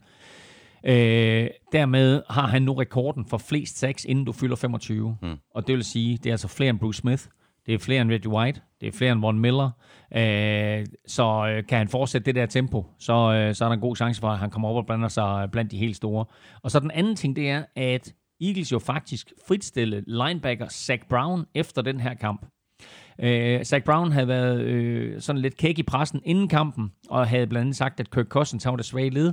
Efter kampen, der jokede Vikings så på deres Twitter og forskellige sociale medier, øh, medieprofiler med, at øh, det var, han var virkelig svagt led i den her kamp. mm. Zach Brown er blevet fritstillet. Øh, Eagles har fyret Zach Brown, og det betyder bare, at du altså har en rigtig dygtig linebacker på markedet lige nu, som mange klubber kunne være interesseret i. Øh, jeg tænker bare, altså en, en, et hold som Chiefs, kunne være interessant mm, for dem. Mm. Et hold som Rams kunne være interessant for dem. Rigtig, rigtig interessant for Rams at hive Zach Brown ind. Mm. Raiders kunne godt bruge noget hjælp. Og hvad med Giants? Ikke? Altså, mm. han har spillet i Redskins, han har spillet i Eagles. Den ligger lige til højre på den, ikke? Hvorfor skulle, hvorfor skulle han ikke også spille for Giants? Nej, lige nej, lave, præcis. Lige, lige lave tri, triumvirat. Ja, ja, præcis. Ja. Og så har vi videre til uh, Seahawks, der for uh, anden uge træk uh, lykkes med at hive en uh, sejr land til uh, sidst. Uh, 32-28 ud over Browns der ellers kom som øh, skudt ud af en kanon og scorede øh, touchdowns på deres øh, tre første drives. Uh, nej, jo, det gjorde de faktisk. Uh, det der så med sådan at, at hive sig op ved, ved hårrødderne og levere, når der skal leveres, det er så det, han kan. Vi har talt om det tidligere. Elming igen og igen. Russell Wilson. Russell Wilson er øh, lige nu en af tre kandidater til at blive MVP. Det kan godt være, lad os sige fire kandidater til at blive MVP. Øhm, nu talte jeg ikke lige med Holmes med, fordi han har haft et par svære uger her. Men altså de tre spillere lige nu, som, som er i MVP-snakken, det er det Sean Watson fra Texans, det er Christian McCaffrey fra øh, Carolina, som vi havde op øh, og vinde i sidste uge, og så er det Russell Wilson. Den start, Russell Wilson har haft på i år, er helt sublim. Han har kastet er det 14 touchdowns nu, ingen interceptions, ført sit hold tilbage flere gange i løbet af sæsonen til øh, sejre, der så umulige ud på et tidspunkt. Og i det hele taget, så skaber han bare plays, øh, hvad enten det er med sin arm, eller det er med sin ben. Han er en gudsbenået spiller, øh, en gudsbenået leder, og en quarterback med en vindermentalitet ud over det sædvanlige. Og når du ser på tværs af ligaen, så er det klart, at Mahomes bliver betragtet som et unikum. Det Sean Watson har nogle kvaliteter, man ikke kan komme udenom. Øh, men udover det, så er der ikke en quarterback i ligaen lige nu, som er og jeg sagde det også i sidste uge, det er den spiller, jeg holder allermest af at se på i øjeblikket, det, det er Russell Wilson, men han er også den quarterback i ligaen lige nu, som jeg tror, jeg vil bygge et hold op omkring. Mm, hvis, jeg fik, hvis jeg fik valg fra alle hylder, så er det klart, at, at en skadesfri med Holmes vil du sige, ham vil jeg godt have ind, og det er Sean Watson vil jeg også godt have ind. Øh, og måske de to, på grund af deres alder, vil være dem, man bygger et hold op omkring. Men hvis jeg her nu skulle vælge en quarterback til at føre mig tilbage i fjerde quarter til at få en sejr, så er der Russell Wilson, og så den gamle mand ude øst på. Ja, præcis. Og, øh, og, og, og så kan vi bare altså, tilføje... Okay, okay, okay, okay, okay, okay, okay, jeg kan også godt lide Aaron Rodgers. Ikke? Altså i den sammenhæng. I den sammenhæng. Men Russell Wilson, øh, super, super øh, dygtig, super sympatisk, og så er han jo en arbejdshest, og det er han stadigvæk. Det er først ind på kontoret om morgenen, og den sidste, der mere eller mindre forlader øh, træningsanlægget. Han er jo, det, er jo, det er jo helt vildt, ikke? Altså at, at være så talentfuld, og så have den der øh, altså, vilje og engagement, og øh, altså simpelthen bare at arbejde. Jamen ved du hvad? Jeg tror, hvis øh, de andre øh, 18-1900 spillere i NFL, de så på ham, øh, og lade være med at tænke så meget. Vi har snakket om det her med mig-mig-kulturen, der eksisterer, ikke? og alle de her ufattelig mange millioner, som der er forskellige spillere, der får, og nogen, der er dygtige til at håndtere, øh, hvad hedder sådan noget, øh, fame and fortune, mm. bedre end øh, andre. Øh, nogen, der kommer øh, med en øh, dårligere indstilling end andre. Øh, hvis de kiggede på Russell Wilson, og den måde, han håndterer det at være professionel, professionel fodboldspiller på, så tror jeg, at der vil være mange spillere, som vil få succes på et helt andet plan, mm. hvor de måske sagde, okay, men fint nok. Jeg, jeg, jeg vil gerne fortælle en historie her. Jeg tror, jeg er ret sikker på, at jeg har bragt den op før i NFL-showet. Men det er nogle ord, som Reggie Wayne sagde til mig engang. Den her øh, legendariske Hall of Fame receiver fra, fra, fra Indianapolis Colts. Ikke? Øhm, og han sagde, vi bliver ikke betalt for at spille om søndagen. Vi bliver betalt for at træne. Mm. Sunday is fun day. Mm. Det drejer sig ikke om, øh, hvad du gør om søndagen. Jo, det gør det på den måde, at det er sådan, at, at, øh, at du skal ud og vinde kampe, og du skal gribe nogle bolde, men du skal have det sjovt om søndagen. Det skal være så lejende lidt for, det skal være et spil, det skal være en leg øh, om, om søndagen. Der du bliver betalt.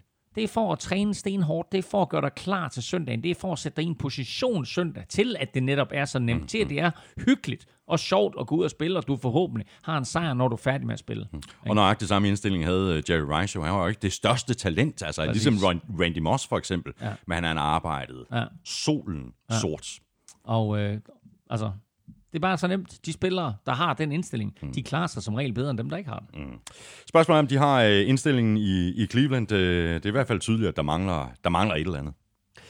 Øh, ja, og øh, vi nævnte det faktisk for et par uger siden, at den helt store forskel på det her Browns-mandskab og tidligere Browns-mandskab, det er, at det, det her Browns-mandskab, øh, de er sådan lidt tyndhudet.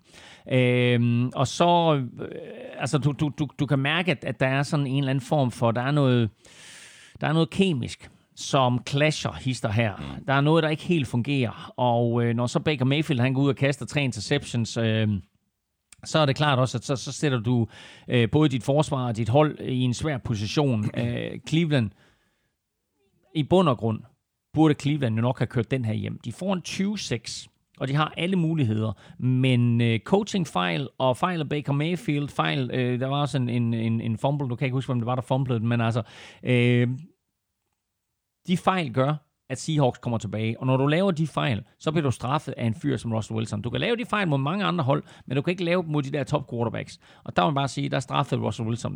Mm. Øhm, Jeg tror, det var Chop, der formede dem. Jeg, jeg, jeg, var det Chop? Jeg, Jeg, Nå, det var, jeg. du har ret. Jamen, det var Chop. Det var lige til Chop. Men der bliver også bare ved med at være problemer på den her offensive linje, ikke? Altså, øh, og, og så har du øh, alt det, der kører ved siden af, og jeg er ikke sikker på, jeg er ikke sikker på, at Freddie Kitchens han er den rigtige mand til at løfte den her opgave. Altså, hvor der for et år siden, der trænede han øh, running backsen, ikke? Mm. Nu er, han, nu er han head coach. Ja, ja, altså da, da, da de fyrede deres offensive koordinator sidste år, så, så øh, hvad hedder det, øh, promoted de øh, Freddie Kitchens, øh, hvad hedder det, hvordan, forfremmet mm. de Freddie Kitchens, øh, fra running backs coach til offensive coordinator, og så var det som om, der skete noget magi mellem ham og, og Baker Mayfield, og øh, så blev han jo head coach, og det var vi jo sådan lidt uforstående overfor. Mm, mm. Øh, så øh, nu tror jeg, at straffen kommer, fordi han er ikke mand for at løfte det her, og vi har jo bragt det op et par gange før. Og det er jo ikke kun et spørgsmål om, hvordan det er sådan, at du øh, agerer og træner dit mandskab og er leder og sådan noget. Det er også en, en, en, et spørgsmål om, hvordan håndterer du de 60 minutter øh, i løbet af en søndag eftermiddag, der så selvfølgelig er, er pakket ud over tre timer. Men der er nogle ting undervejs, hvor man bare står sådan lidt hovedrystende og siger, at han tager en fuldstændig tåbelig challenge i, i fjerde kvartal, og den timeout, og den challenge mangler han jo senere i fjerde kvartal. Øh, så altså, det er de der små ting, som gør, at det, sådan, at, at øh, det, er svært at bevare troen på, at Freddy Kitchens, han er manden, der skal løfte det her mandskab. Og jeg synes, det er en katastrofe for Browns, at de har taget så mange forkerte beslutninger igennem årene, at nu er de endelig kommet til et punkt, hvor det er sådan, at de har et mandskab med noget talent, både forsvarsmæssigt og, og angrebsmæssigt, at de så inden sæsonen, hvor de skal vælge den her vigtige position, der er head coach, som er manden, der skal føre det her hold videre og tage dem det næste skridt i den her vigtige sæson, hvor alle tror på, nu kan de vinde mm. AFC North, at så vælger de Freddie Kitchens. Øh, han skulle være offensiv koordinator. Præcis. Ikke? Kemien mellem ham og Baker Mayfield skulle have været der. Skulle have lov til at fortsætte. Og så skulle der have været en inde på toppen. Mm. Hvad enten det skulle have været Greg Williams, som nu her med Jets gør det rigtig godt som defensive coordinator, eller det skulle have været en anden. Men der skulle bare have været en ind, som havde noget erfaring, som havde noget pondus, som kunne tage tøjlerne som head coach. Det her det er en fejl med Freddie Kitchens. Ja, det. Og nu er de 2 og 4, ikke? Altså, for et år siden, der ville det have været en succes for Browns at være 2 og 4. Nu er det nærmest en katastrofe på grund af alle de her høje forventninger. Ja, og det er og, nu det. kører, og nu har kør, kør, rygterne oven i kør, øh, kørt med, med hensyn til Odell Beckham Jr., om, øh, om han skulle trades, og jeg ved ikke hvad. Altså, det, det virker bare som sådan en... Vi talte om det før sæsonen, om, det, det, altså, om organisationen var klar til det her med Mhm. nærmest at sidde med favoritværdigheden. Jo, jo, men altså, det, altså, nu må vi se, altså, jeg vil sige det på den måde. Øh, AFC North er stadig ikke afgjort. Det eneste afgjort, det er, at Bengals ender sidst. Steelers kan stadigvæk vinde den. Ravens ligger lige nu i førersædet, og Browns, altså seks kampe spillet, to og fire. Mm. Det er godt, men det er heller ikke nogen katastrofe. Øh, så øh, der er stadigvæk muligheder, og hvis jeg kigger på tværs af de tre hold, Steelers, Ravens, Browns, så synes jeg, at Browns har det mest talentfulde mandskab. Det er det hold med de bedste spillere.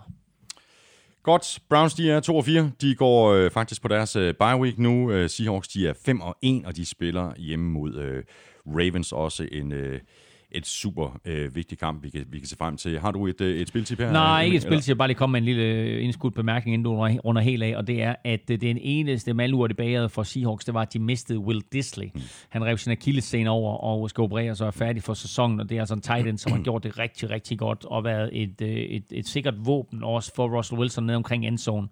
Øh, og øh, han bliver altså skadet og færdig for sæsonen, og det er, det er et lille slag for dem.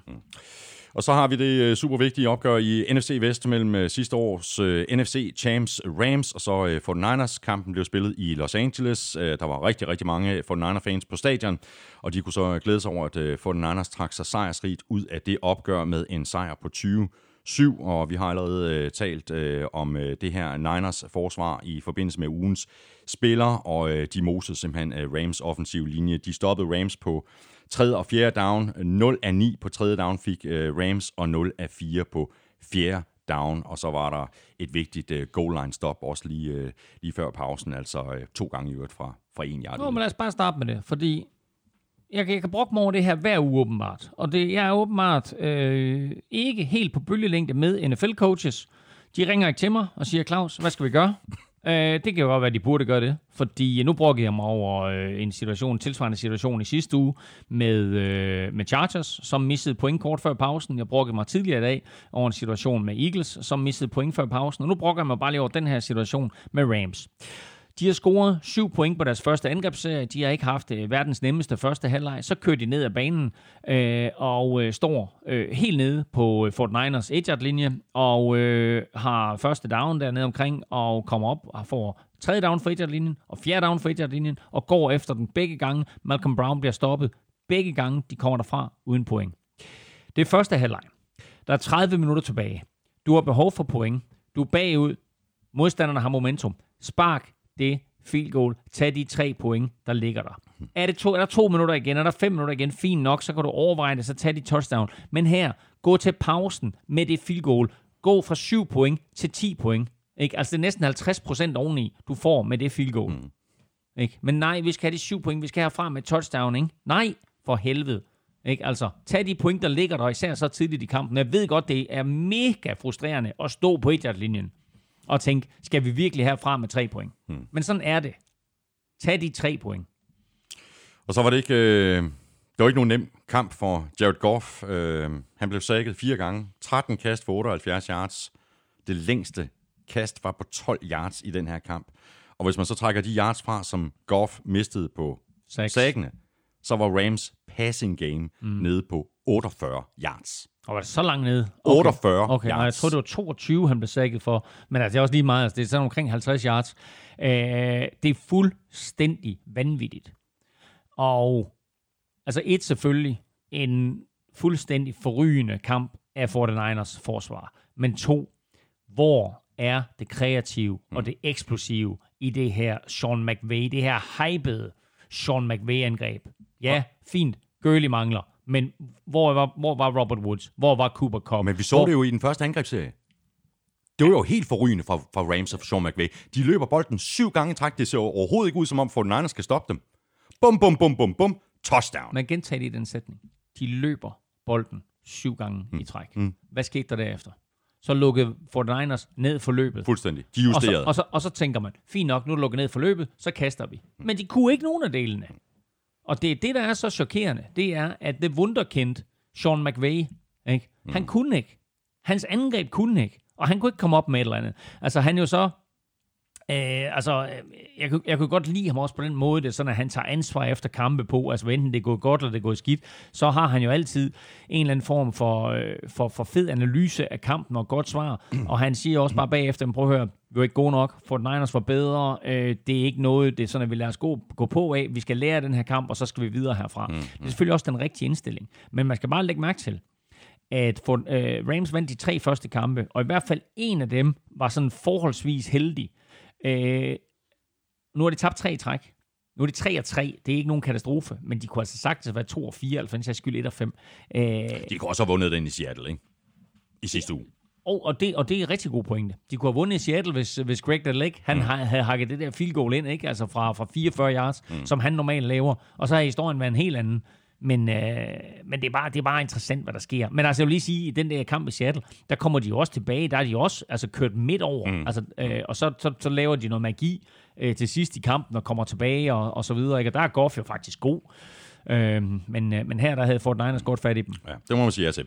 Spørgsmål her, øh, lige præcis i forhold til øh, Fort Niners forsvar, det kommer fra Lasse Kestler Grenvald, og han skriver i parentes, ja, jeg har fået et nyt efternavn, jeg er blevet gift. Stort tillykke, uh, tillykke. til dig, ja. Lasse. Eller hvad man siger. Vi kondolerer. Lasse skriver sådan her, et er, at 49ers defense er sindssygt godt, det kan alle se, men hvorfor denne forandring? Hvordan er de endt her sammenlignet med sidste år, der næsten fik Saleh fyret, altså den defensive øh, koordinator, Robert Saleh? Altså, øh, nu kommer jeg lige med mit take, og så tænker jeg bare, at jeg vil overlade det til dig, fordi det ved du sikkert mere om, end jeg gør. Men altså, øh, en af de... Øh, der er sket to ting især, synes jeg. Et, øh, de har fået Joeys lillebror ind, øh, og øh, Nick Bosa frigiver... Jeg tror, vi talte om det sidste uge også, men han frigiver øh, noget, noget, noget altså der, der er nødt til at være så meget fokus fra modstanderne på ham, så de andre spillere får mere plads. Præcis. Og så har du tilføjet D. Ford. På den anden side. Det betyder, at du på den defensive linje nu har fem første runde picks. Bosa, Ford, Armstead, Bogner og, hvem er den sidste, jeg glemmer? Jamen, så, har vi, øh, så har vi uh, Solomon, så, Thomas, Solomon, Solomon Thomas. Solomon Thomas. Uh, så du har, du har brugt fem første runde picks på din defensive linje. Og det betyder bare, at du er i stand til at lægge pres på modstanderne med fire mand, og du behøver ikke nødvendigvis splitte så meget. Det betyder, at du kan trække syv mand tilbage i opdækning. Sidste år, der kunne de ikke få, få, få pres på med, med, med fire mand. Det kan de nu. Øh, du kan variere, hvem du har derinde. Øh, Nick Bosa er du nødt til at håndtere med en eller to mand, som regel en tackle, og så en tight end eller en running back, eller hvad nu. Og det betyder, at en fyr som DeForest Buckner pludselig kommer til sin ret. Man ser ham meget mere. Mm. Øh, Solomon Thomas spiller faktisk også en god kamp. Eric Armstead øh, begynder vi pludselig at tale om, og så videre. Ikke? Altså nogle af de her spillere, som vi ved, var, vi, vi vidste godt, at de var gode, men vi har ikke talt nok om dem, fordi de var for nemme at eliminere. Præcis. Øh, og så har de fået øh, hvad hedder han, linebackeren ind øh, fra box, hvad hedder han? Quan, Quan Alexander, Quan Alexander, som er blevet parret med Fred Warner, som Præcis. er andenårsspiller. Så Fred Warner og Quan Alexander. Quan Alexander kommer ind med sin rutine, Fred Warner er et monster. De to der sammen har også bare gjort underværker.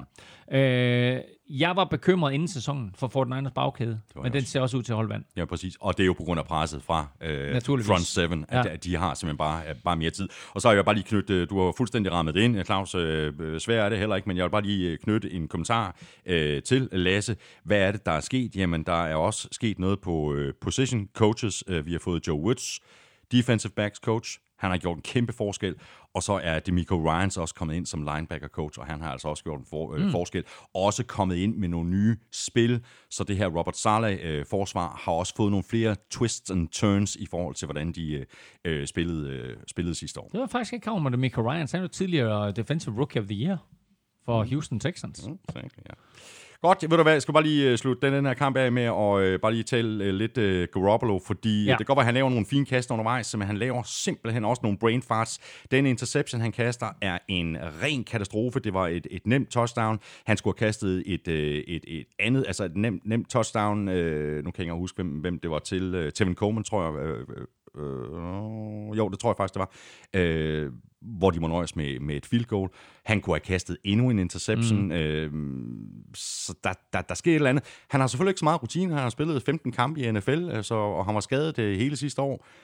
Så det her det er måske også bare sådan en proces, som man skal vende sig til som 49er-fan og sige, jamen det kan godt være, han spiller godt øh, indimellem og har nogle fine kast, men han har del med godt nok også det modsatte. Er du tosset, mand? Ud af de 15 kampe, der har han vundet de 13. Ja. Ved du, hvem den eneste anden quarterback, der har gjort det?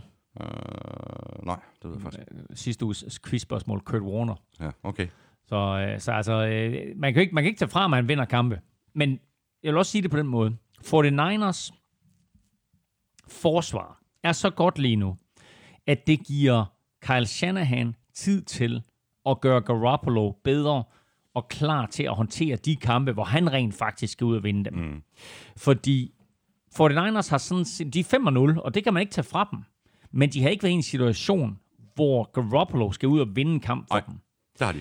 Og i det øjeblik, at det sker, så får vi at se, hvad Garoppolo kan, og hvad angrebet kan. Mm, mm. Øh, han leverer nogle bolde hister her, som jeg tænker, wow, det er virkelig, virkelig godt det der. Og så har han nogle hjerneblødninger. Kaster han ikke, kaster han ikke, er det ikke i den her kamp, hvor han kaster sådan en helt blød interception ind i endzonen? Jo, det, jo lige præcis. Det, det, det var lige præcis den interception, som, jeg- som jeg nævnte som, ja. Ja. som det første. Hvor altså, det er bare sådan, hold nu op, mand. Du bare kast til ham. Ja. Fuldstændig ligesom, da, da han bare skulle kastet til Tevin Coleman. Ja, og det er den, men den, den der interception i endzonen, den er horribel. Fuldstændig. Altså, det er virkelig elendigt. Øh, og der, der tænkte jeg bare, altså, kæft. Og fumbler ja. han jo også på et meget, meget kritisk tidspunkt i fjerde kvartal. Ja. Ja. Og der tænker jeg på, okay, man har sådan, ved du, det eneste, der skal få Rams tilbage i den her øh, kamp, på det her tidspunkt, mm. det er en turnover. Bum. Og så laver han turnover, ja. ikke? Ja, men heldigvis ikke, altså, så, så holder det her Fort Niners forsvar altså Rams til, øh, til, til, til syv point, og holder Goff, som du siger, til, øh, til omkring 50 yards øh, total passes, mm. hvis du trækker sack yards fra. Øh, selv hans 78 yards passes, øh, Jared Goff, det er færrest i McVay-æren, men det kunne hjælpe mig også færrest i øh, hvad hedder det, Jeff, Fisher-æren. Så, Wow, så, man. så, så Det det, det, det, viser, hvor, hvor ringe det var, eller hvor Ja. ja. godt det var for 49ers. Spørgsmål her i forhold til, øh, til Rams øh, kommer fra Lars Lunde. Øh, han skriver sådan her, tror I, at Rams øh, resultater øh, hænger sammen med Aaron Donalds manglende dominans eller modstandernes evne til at stoppe ham? Modstandernes evne til... Til at, til, Ja, men jeg synes jo egentlig ikke, at de har været i stand til at stoppe ham, fordi jeg synes jo egentlig, at Aaron Donald... Altså, hvis du kigger på sex, så er det klart, at Aaron Donald ikke de samme sex, som han havde sidste år. Men Aaron Donald har stadigvæk i år overtaget kampe i midten af det der Rams forsvar. Mm. Og han lægger også benhårdt ud i den her kamp, ikke? Altså, ja, for, for at ikke Garoppolo. han, han står nærmest nede og klar til at tage et handoff for os på et tidspunkt, ikke? altså, øh, så, så altså, Aaron Donald er stadigvæk et monster, og er stadigvæk måske den bedste spiller overhovedet i NFL. Mm. Han er i hvert fald den spiller, som er markant, øh, markant bedre end alle de andre på sin position. Mere, hvad hedder sådan noget? Hvad siger man der? Han, han, er, han, er- han er mere bedre. Han er mere bedre. Han er mere bedre. Når du får mere mindre end Præcis, den, der det er får ren- mindre det er ren- mindre. det er ren så- lykke. Nå, anyway. Ja, han, er, han, er, han er markant be, øh, bedre på sin position, end de andre, der er på hans position, end de andre, der er på andre positioner, der er bedre end dem, der er på samme position. Øh, jeg har en teori. Ja. Jeg har en teori, Ja. fordi, øh, fordi der er ikke nogen tvivl om, at Aaron Donald, han er, han er bare, øh, ja, han er en af ligens øh, suverænt øh, bedste spillere, øh, ikke bare på sin position, hvor han er klart øh, bedre end de andre på øh, den position. Øh, men måske er der ikke så meget andet på den her, øh, øh, på, på det her Rams forsvar. Måske er det blevet for nemt for modstanderne at sige, godt, så dobbelt-teamer vi Aaron Donald, og det betyder ikke, at der opstår to eller tre andre huller på, på, på linjen øh, i, i samme moment. Øh, ja, man kan da godt sige, okay, altså en dommer kan suge mangler. Ikke? Altså, så, øh, så der, hvor, hvor, hvor når modstanderne de dobbeltteamede øh, Aaron Donald sidste år, så er det klart, at så, så stod Sue ved siden af, og så videre. Øh, og, og i det hele taget, så er det her forsvar. Altså, det er, øh, det er ikke, det er ikke særlig godt, og jeg har jo, altså, øh, uden at skulle puste min egen glorie alt for meget, så har jeg de sidste to år sagt, at det her Rams forsvar, det faktisk ikke er særlig godt. Og nu synes jeg faktisk, at vi ser rent faktisk, at det ikke er særlig godt. Men altså, okay, prøv at høre. De tillader 20 point. Det er jo ikke fordi, det er sådan, at de bliver kørt over, der bliver scoret 40 imod dem. Men det er bare ikke lige så godt, som jeg tror, øh, Rams-fans gerne vil have det her. Der er, der er mangler, og der er ting, der kunne gøres bedre her. Nu har de jo så altså opgraderet med Jalen Ramsey, så vi se, hvad der sker. Mm. Rams, de er 3-3. De spiller ude mod øh, Falcons. For Niners, de er 5-0, og de skal til Washington og spille mod øh, Redskins. Og så videre til øh, rundens allerførste kamp, øh, nemlig øh, London-kampen. Et rent NFC South-opgør, som Panthers vandt med 37-26 over Buccaneers. Øh, fjerde sejr i træk til Panthers med Kyle Allen som quarterback. Og han gør det godt, Allen. Øh, gode beslutninger. 227 yards, to touchdowns, ingen interceptions og en passer rating på ja, lige lidt over 100, 104,6, så vidt jeg husker.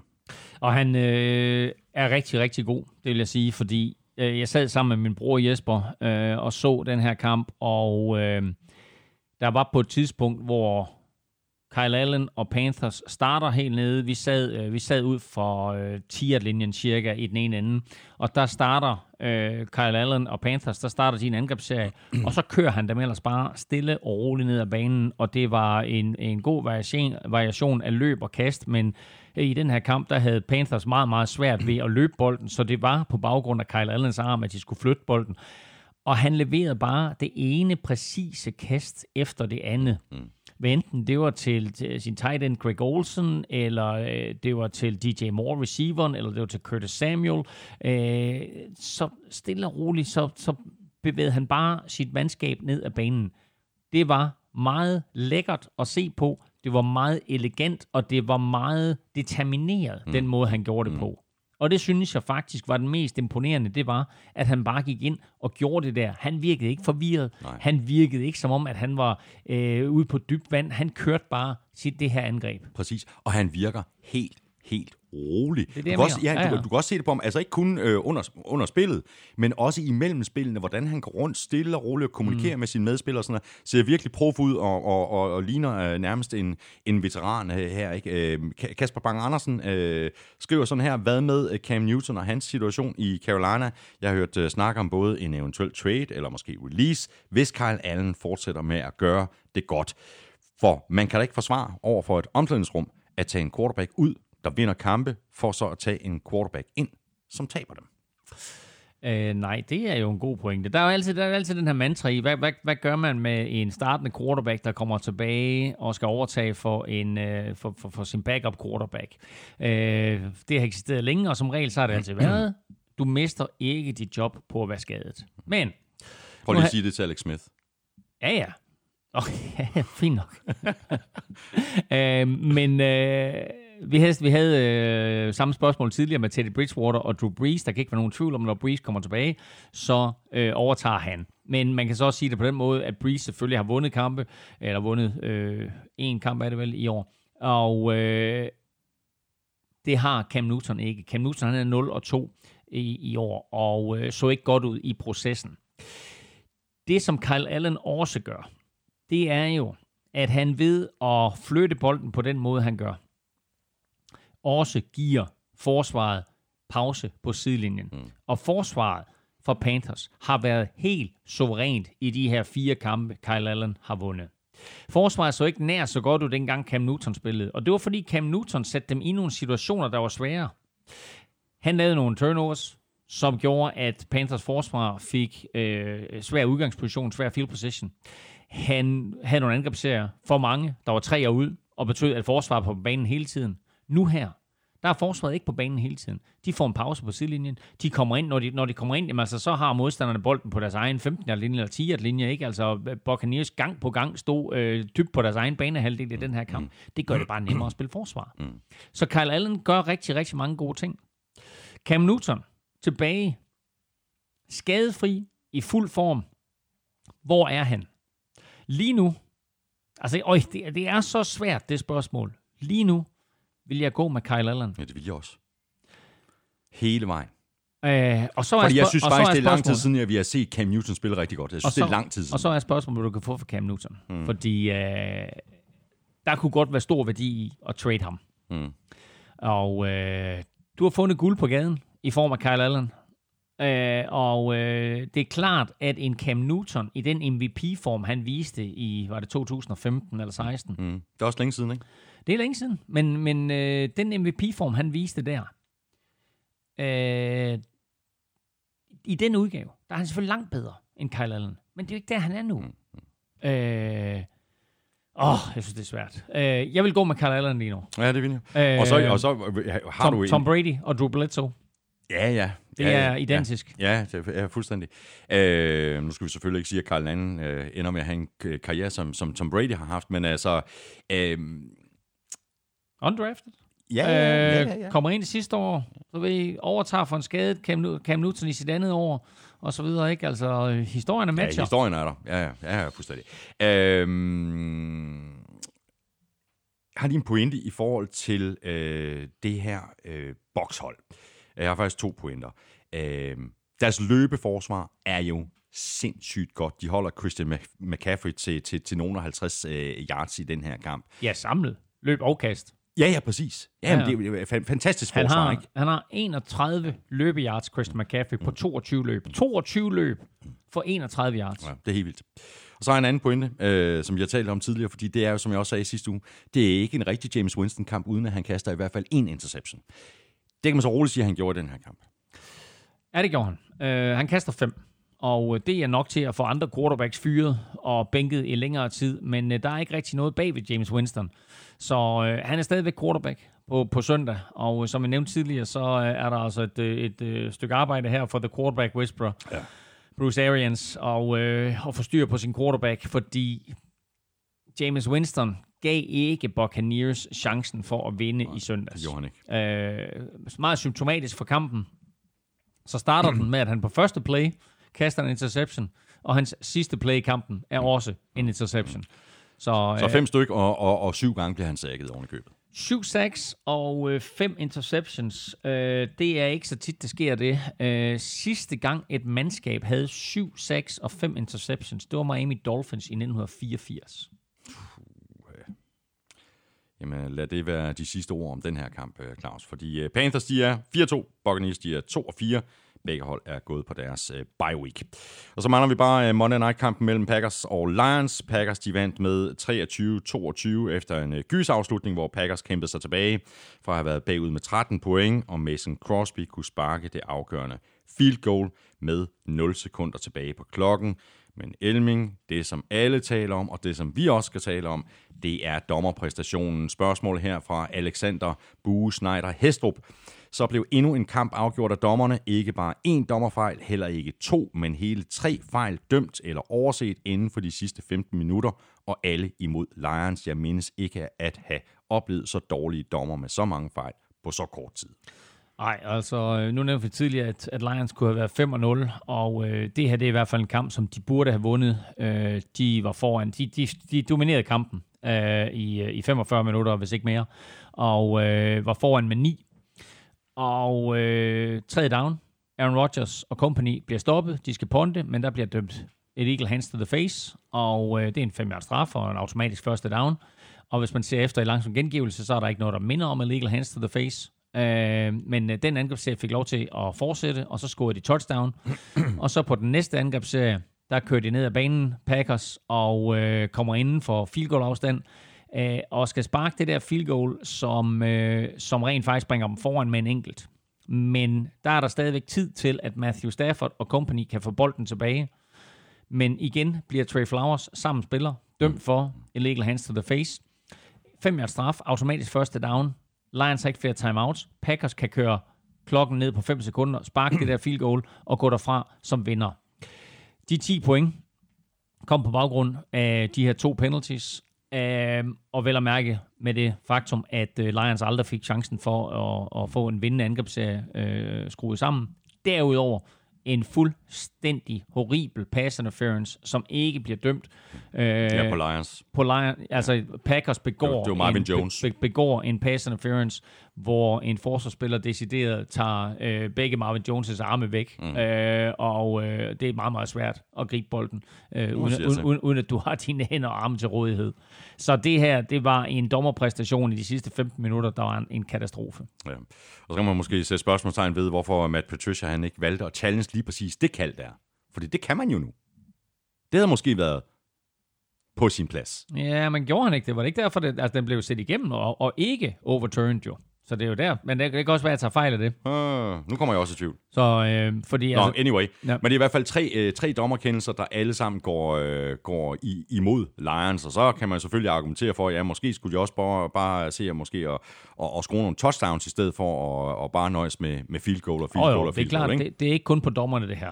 TJ Hawkinson, uh, rookie tight end, taber et touchdown i endzonen. Uh, som så ender med, at Matt, Matt Prater, han sparker et field goal. Uh, I øvrigt kæmpe ros til Matt Prater. Jeg sagde tidligt i den her kamp, da jeg sad og så den, så sagde jeg, at Matt Prater, han brænder aldrig. Og det gjorde han ikke. Uh, og det var uanset på banen, uh, hvor Lions de befandt sig, så hakkede Matt Prater altså bolden ind. Så derfor så i de her situationer, hvor de havde behov for point, uh, så udmyndte det sig ikke altid i touchdown. Men, uh, men Matt Prater var, var sikkerheden selv og sparkede, var det fem field goals? Fem, øh, inklusive en fra 51 og en fra 54 yards. Præcis, Så præcis. Så stensikker. En, virkelig, ja, og, og det sjove del, det var, jeg sad under den her kamp, så sad jeg og tænkte, Matt Prater nominerer vi til ugens spiller, mm. øh, fordi jeg, jeg, jeg troede faktisk, at Lions de ville øh, trække sig Ja. sejrsrigt ud af opgøret. Men øh, de der penalties, og så det faktum, at, øh, at Lions, øh, de, øh, de begik selv, de begik faktisk en kæmpe brøler selv på et tidspunkt, fordi i første halvleg øh, til allers, hvordan er det, er det, de får en 13-0, og så får øh, Packers bolden ned på omkring 10-linjen og skal sparke field goal, og der øh, stiller Lions op med 12 mand, og det kan man ikke læste dommerne for, det er Lions egen fejl, men øh, det er også en 5 straf og en automatisk første down mm. til, eller det gav en første down, fordi øh, der var en, en, en 4,5 yard til første down mm. for Packers der, så der får de første down, og får så touchdown ud af det i stedet for. Så i stedet for en reducering til 13-3, så blev den en reducering til 13-7. Det var en kæmpe taktiske øh, fejlbrøler, af, eller ikke taktisk, men bare mandskabsbrøler af, af Lions øh, på det tidspunkt der. Øh, og det er de der små ting, som gør det. Så TJ Hawkinson taber touchdown, Lions øh, laver den der øh, indskiftningsfejl, andre små fejl. Ikke? Mm. Øh, så man kan ikke laste dommerne for det hele. Øh, men jeg vil sige, de der brøler øh, af dommerne var altså øh, gigantiske og, og også udslagsgivende i et vist mm, omfang. Mm. Packers angrebet var jo ikke øh, sådan uh, specielt imponerende. Uh, ah, I hvert fald ikke ah, ah, i, i de første tre quarters. Åh, oh, okay, det var det, du kom til. Okay, ja, ja. ja. Jo, jo. Altså, øh, i hvert fald ikke lige så eksplosivt, som vi har set det, det tidligere på sæsonen. Øh, var selvfølgelig også uden, der var en Adams, det mm. ved jeg ikke. Øh, hvor stor en indflydelse det havde. Jamen jeg vil bare sige, jeg synes jo faktisk, at det her Packers-angreb begynder at tage form, og jeg synes, at man kan se nogle, nogle, nogle tiltag for det her Matt LaFleur-angreb, som er ret interessante, og så øh, så vi jo sidste uge, Aaron Jones havde en stor kamp, i den her uge, der var det Jamal Williams, der havde en stor kamp, ikke? altså over 100 yards rushing og, øh, og uh, touchdown, øh, eller havde, jeg kan ikke huske, hvad scorede, men han havde over 100 yards rushing i hvert fald, og, øh, og Packers i det hele taget løb bolden rigtig godt, 170 yards samlet, mm. og Aaron Rodgers havde jo nogle, nogle guldkaster, det har han jo på trods af, at, at han mangler, der var til Adams og Geronimo Allison øh, udgår med en, øh, hvad, der, hvad der så ud til at være en ret alvorlig skade, øh, og så har vi en, en øh, Marcus Valdes Scantling, som har et par gode catches, øh, og så ham her, Alan Lazard, som øh, er øh, undrafted rookie, og øh, som øh, Aaron Rodgers øh, rigtig, rigtig godt kan lide, og Aaron Rodgers var angiveligt hen ved Matt LaFleur inden kampen og sige, vi skal altså spille, øh, eller måske i ugens løb, og, og, og sige til Matt LaFleur, at vi skal altså spille ham Alan Lazard, og han havde altså et par, par mm. rimelig gode catches, inklusiv et øh, meget, meget flot 35 yard touchdown øh, kast af Aaron Rodgers, hvor han på en eller anden måde får hævet bolden ind Lazard. Spørgsmål her fra Niklas Teil. Øh, I slutningen af tredje kvartal øh, laver Preston Smith et øh, sack på Stafford. Playklokken rammer 0, da bolden bliver snappet. Det ser ud til, at Smith er klar over det og får et hurtigt jump på, på spillet. Er det noget, man som pass rusher holder øje med, eller er fokus på bolden? Det vil jo andet lige give en fordel, da han ved, at bolden skal snappes på 0. Ja, altså hvis du kan stå der i din three-point stance, og holde øje med, med playklokken, så gør du det helt sikkert. I det øjeblik, at den kommer ned på 1, så står du bare lige og siger 0, og så er det afsted. Mm. Måden dommerne gør det her på, det er, øh, den dommer, som øh, står og kigger op på playklokken, han kigger på playklokken, og i det øjeblik, den rammer 0, så skal han så tage sit blik fra playklokken. Man skal jo regne med, at i det øjeblik, den rammer 0, så er der jo faktisk stadigvæk tid på klokken. Fordi når den rammer 0, så er der jo to nuller. Men øh, hvad er der derefter? Ikke? Altså, der tæller det jo ned. Der er jo 100 dele fra 1 sekund og ned til 0. Så dommernes øh, huskregel, det er, de kigger op på playklokken. I det øjeblik, at den rammer 0, så kigger de ned på quarterback eller på centeren, og bliver bolden snappet, så er det okay. Mm. Øhm, er, der, er der nogen som helst form for, for øh, bare øh, altså, øh, tøven der, så er det en delay of game. Men øh, det er det samme med en defensive lineman. I det øjeblik, den rammer 0, så kigger han, og så er det bare afsted. Mm. Fordi det samme gælder sådan set for ham. Øh, og øh, Preston Smith her, øh, jeg ved ikke, om, om der decideret er en spiller, der står og, står og råber go, eller et eller andet. Øh, men, øh, men det er klart, at det er noget, man holder øje med, sådan så man jo ved, at bolden skal snappes. Så enten så bliver det late game, øh, eller også får du øh, et, et, et, øh, en god start. Det er jo mm. ikke sådan noget med, at du bliver dømt for, for offside eller encroachment. Hvordan ser du den her division nu? Altså, det er en vigtig sejr for Packers, det her i NFC North. Altså, de fører divisionen med 5 og 1. Øh, og nok så vigtigt, så er de 3 og 0 øh, internt i divisionen. Mm. Øh, Lions ligger nederst i divisionen nu. Øh, de kunne, øh, som vi også har snakket om tidligere, de kunne typisk have ligget i toppen. Ja, ja. Øh, Nå, og, så, og, så har du, og så har du Vikings, ja. og du har Bears. Øh, det er en, en djævelsk spændende division, der. Super spændende. Alle fire hold med positiv record, det vil sige, at de har vundet flere kampe, end de har tabt. Øh, øh, og interessant er det jo, at hvis øh, Lions trækker sig sejrsrigt ud af det her opgør, så fører de mm. NFC North. Nu ligger de sidst. Det er så tæt, den division er. Ja. Øh, også interessant er præcis, som du fremhæver, Packers har spillet fem kampe, øh, og de er nu, øh, eller er det, er det seks kampe? Er det, fem ja, det er seks kampe, de er fem og en. De er fem og en. Men af de seks kampe, har de slået Lions, Bears og Vikings. Mm. Det er tre sejre inden for divisionen. Virkelig, virkelig vigtigt. Så øh, en øh, vild sejr, en vigtig sejr for Packers på mange måder, og et kæmpe nederlag for Lions ja. på rigtig mange måder. Nu får de så muligheden for i weekenden Lions at revancere sig ikke over for Packers, men over for en NFC North-modstander, ja. når øh, Vikings kommer på besøg. Præcis, og Lions de er 2-2 og 1. De spiller altså øh, mod Vikings. Packers de er 5 og 1, og de spiller hjemme mod øh, Raiders. Og med det øh, kom vi igennem øh, 6. spillerunde. Lige om lidt, der ser vi frem mod øh, uge 7, når vi skal have lavet vores øh, picks. Vi skal også se, om øh, der var nogen, der ramte plet i Otter-quizzen. Vi skal også se, om øh, vi kan ramme plet i øh, vores quizzer, Elming. Og så skal vi selvfølgelig have de her tre faste spiltip til øh, oddset fra Danske Spil. Lige her nu, der er det toppen af dit øh, momentometer. Øh, ja, Ja, en, en top 3. Jamen altså, der er jo ikke, der er ikke sket noget som sådan, fordi de tre øverste, de vandt. Uh, Patriots er 6 0 og fører med et momentometer. Uh, Saints er 5 1 og ligger 2 og uh, 3'er, det er San Francisco 49ers, der er 5 0 men, eller 5, 5 0 uh, Men derefter vil jeg sige, der er der altså sket masser af rokeringer mm. uh, i midten, uh, både med hold, der rører op, og, og selvfølgelig hold, der rører ned, og så i bunden, uh, der ligger Miami Dolphins stadigvæk trygt. Sådan der. Og hele det her momentometer ligger... Øh det samme sted, øh, som det plejer at ligge. Det er nemlig inde på google.dk. Du skal tage at øh, klikke dig ind og læse det fra top til bund. Det er altid øh, sjov øh, læsning. Elming han laver nogle små øh, krøller og nogle øh, twist øh, hister. Ja, ja, det kan du bare. Vi skal have quizzen! Åh, oh, Det er tid til quiz, quiz, quiz, quiz, quiz. jeg prøver en Elming. Du er på røven? Ja, jeg er på røven. Hvad skal det sige? Jamen, jeg har kun... Jeg har... Jeg har øh, hold nu kæft, jeg har, jeg, har- den har kørt i baghovedet øh, hele vejen. Ja. Prøv lige at gentage spørgsmålet. Godt. Øh, det Sean Watson kom i weekenden op over 7.500 yards. Øh, det har han kun brugt 29 kampe på. Mm. Det er faktisk næst hurtigst nogensinde. Dog er han tangeret med de her 29 kampe med Mark Bolger, Dan Marino og Ma- Matthew Stafford. Mm. Så hvilken quarterback gjorde det hurtigere? Ja. Øhm, fuck, der er mange gode øh, quarterbacks. Jeg kan bare huske, at der er rigtig, rigtig mange gode quarterbacks, der er kommet knap så imponerende fra start. Øhm, og også nogle rigtig gode quarterbacks, der måske heller ikke har kastet så meget. Men jeg erindrer et øh, forholdsvis effektivt øh, angreb, øh, der hed The Greatest øh, Show on Turf. Mit bedste bud er købmandskurt, det er Kurt Warner, fordi han kom som skudt ud af en kanon fra ingenting. Og det er mit bedste bud, og hvis det ikke er Kurt Warner, så er jeg røven. Det er fuldstændig rigtigt. Ja, ja, ja, Du ja. er så sej. Nå, okay. Tak. Jamen, øh, Jamen, så var jeg ikke på røven alligevel. Jeg nej, troede, jeg var nej. på røven. Nå, men prøv, nu har jeg kørt Warner op og vinde i sidste uge. Jeg havde kørt Warner op og vinde i tidligere dag, så tænkte du, tager ikke kørt Warner op. Men det gjorde du. det gjorde jeg. Ej, men det var jo helt sindssygt, det angreb, ikke? Ja, det, var, jo helt sindssygt. Ja, det var det. det, var det. Men det er lige nok rigtigt. Det var Kurt Warner. Fantastisk. Men en lille sidenote. Patrick Mahomes har lige nu øh, 7.485 yards. Det vil sige, at han mangler 15 yards. Og får han de 15 yards i weekenden, så, så bliver han- den hurtigste med 25 kampe og slår altså alle de andre.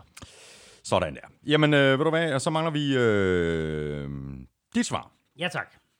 Og altså, øh, spørgsmålet fra, fra Søren Armstrong var, øh, gik ud på, at altså to hold har vundet flere kampe, end de har tabt, men de har tilladt flere point, end de har scoret. Hvilke Ja. to hold har vi fat i her? Okay, øh, jamen, altså, øh, flere kampe, flere kampe, de har vundet flere kampe, de har tabt, men har en negativ score. Det er korrekt. Godt. Jeg har en tendens til at hælde imod, at det faktisk er de to kampe, der spillede i London i forrige uge. Så jeg siger Oakland Raiders og Chicago Bears. Øh, en af dem er korrekt. Så siger jeg Oakland Raiders. Det er fuldstændig korrekt. Så Yay! mangler vi bare det andet hold. Ah, det, og det var ikke Bears. Nej. Nej. Raiders, de er 3 og 2, og de har en score på 103-123. Nå. Øh, positiv record. Øhm. Ah, den er svær. Ja, den er svær. Øh, det er et... Øh, det er et hold, der ikke spiller med den øh, quarterback, som de gerne ville have spillet med, men øh, den quarterback, som de gerne ville have spillet med, han spiller slet ikke fodbold længere, fordi han valgte Er det faktisk... Ja, Er det rigtigt? ja, det er det. De er, Wow. de er også 3 og 2, og de har en score på 113-115. Så det er meget tight. Nå, okay. Og så har Armstrong faktisk skrevet her, øh, okay. lille fun facts her. Nå, ja. Omvendt, der er både Titans og Chargers 2 og 4, men de har henholdsvis plus 6 og plus 2 i point mm. differential. Mm. Og Saints, de er, trods at de er 5 og 1, så er de kun plus 6. Okay, ja, det, er- det er vildt nok. Det er det Det altså. er vildt nok.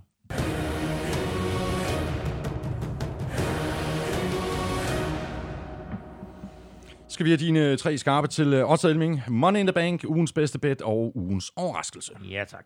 Money in the Bank. Uh, jeg vil faktisk sige, at den her uge her er super vanskelig. Altså rigtig, rigtig... Lidt ligesom i sidste uge, hvor det sådan, at man, man kigger på... Lige øh, til at sige det. man kigger på et, et, et opgør, og så siger man, det, det kan begge mandskaber jo vinde. Mm. Så en super vanskelig uge, øhm, hvor, øh, hvor der ikke er nogen... Der, der, altså, okay, Bills over Dolphins giver næsten sig selv, men øh, vi vil gerne have lidt mere i posen, så øh, vi siger 49ers over Redskins øh, må være den anden øh, helt store gimme i den her uge, og øh, det er 1,25 mm. til øh, 49ers, eller på en sejr til 49ers, og det er min money in the bank. Sådan. 1,25 på udebane. 1,25 på udebane over Washington Redskins, og øh, selvom Redskins viser gode tendenser og øh, hister her, øh, så kan de ikke skrue 60 minutter sammen imod 49ers til at vinde den. Nej, det har jeg også svært ved at tro. Ugens bedste bet. Dallas Cowboys hjemme imod Philadelphia Eagles. Uh, Dallas giver 1,67 på hjemmebane. Eagles giver 2,35 på udebane. Uh, ja, Eagles er sårbare dybt, men uh, det er tvivlsomt, om Dallas Cowboys de har Amari Cooper med. Uh, er han ikke med, så skal du bare gå ind og spille Philadelphia Eagles til 2,35, og er han med, ja, Ja. så kan du stadigvæk godt Ja, spille det Eagles skulle lige til at sige, at her spiller Eagles til, alligevel. Til, til 2,35. Jeg Ja, synes, præcis. 2,35 på et Eagles-sejr i Dallas er et fænomenalt godt odds. Mm. Og så må jeg selvfølgelig sige, at øh, Dallas de skal ud og vinde den her, øh, fordi de har tabt til tre i træk, men, jeg, men, men omvendt så tror jeg faktisk måske, at det, det er et hold, der er rystet lige nu. Så jeg tror, det er et rigtig godt tidspunkt, Eagles de kommer på besøg. Jamen, det, altså, det er det. Altså, tre nederlag i træk, og, og øh, skader på den offensive linje. Mark Cooper, twill, twill, twillsome, øh, og øh, i det hele taget så et, et øh, Eagles forsvar, som matcher det her Cowboys angreb ret godt. Ja. Så har vi ugens overraskelse tilbage. Ja, og jeg har jo lovet dig, hvad det er for en kamp, vi Ja, er kigger det. på. Det er det. New York Jets på hjemmebane mod New England Patriots kunne blive en kæmpe chokker, men jeg vil både påstå, at havde det her været i sidste uge, eller forrige uge, og Luke Falk havde været quarterback, så havde der været odds 10 på en Jets sejr og 1-0-1 på en Patriots sejr. Det faldet selvfølgelig drastisk, mm. efter at Sam Darnold han havde den gode kamp. Men jeg synes, Jets har et godt forsvar. Vi har set Patriots være sårbare over for gode forsvar. Øhm, Vi så dem have problemer med Bills. Samme division. Præcis, præcis. Og øh, kan Sam Darnold og Le'Veon Bell, Robbie Anderson med flere, øh, få noget øh, af den samme gejst og momentum og effektivitet frem i den her kamp, så kan de vinde en lavt scorende opgør. Og der er odds 4,40 på, at... Hold nu kæft. Ja, men det er ikke så vildt, men altså, du ved, Nej. jeg men- synes bare, at du ved, altså, jeg synes, det, jeg synes, det er okay at prøve. Også fordi de er på hjemmebane. Havde det været på Gillette, havde jeg selvfølgelig ikke spillet imod Jets. Men Jets er hjemme, og jeg kunne godt forestille mig, at der er skabt en lille bitte smule hype, og at der faktisk vil komme rigtig mange mennesker på stadion. Ja. Så, og det er et godt forsvar, og præcis. præcis. man kan sige meget om Patriots og deres defense, men deres ja. angreb, Ja. det har jo ikke, det har jo ikke været specielt Nej, nej, det imponerende, har, det, vel? det har det ikke. Det har det ikke. Så altså, øh, det er, det er ugens overraskelse, og det er, det er lidt, hasarderet, men altså, odds 44, ikke Ja, ja. 44, men 4,40 mm. på øh, New York Jets. Fino. Og her fik du altså øh, de tre øh, sædvanlige spiltip fra Elming, som du kan bruge på øh, Odset fra Danske Spil, så det er bare om at hoppe ind på øh, Odset.dk eller ind i, øh, i Odset-appen. Og husk så lige, øh, at der også er den her tips 12'er, udelukkende med øh, fodboldkampe. Øh, den er faktisk øh, meget sjov at spille, og øh, den her tips 12'er, der er der, den er der øh, hele sæsonen. Skal vi så se, om der var nogen, der ramte plet i Oddset-quizzen i sidste uge. Der var der 17, ja, der var faktisk 18, fordi jeg i, jeg i første omgang havde øh, overset en, en enkelt. Øhm, og det, øh, der var altså 18 efter to uger øh, med ene af nitter. Den her uge, der var der en enkelt, der havde vinget af ud for de korrekte udsagn. 1 og 5 Saints vinder over Jaguars, og Mark Ingram scorer touchdown. Og den øh, dygtige og heldige er Sebastian øh, Søby, og øh, stort tillykke til dig. Jeg sender dig en øh, besked på Twitter, og når jeg så har din øh, mailadresse retur, så sender jeg det her freebet til dig. Alle får en øh, ny chance i eftermiddag, når vi lægger en øh, ny odds op på NFL Shows Twitter-profil, og så har du indtil kl. 19 på søndag til at svare. Du deltager ved at svare på det tweet, hvor Otterquizzen er vedhæftet, så skriver du din bud og afslutter med hashtag Otterquiz. Hvis du rammer plet, så vinder du altså et øh, free freebet på 200 kroner til Oddset fra Danske Spil.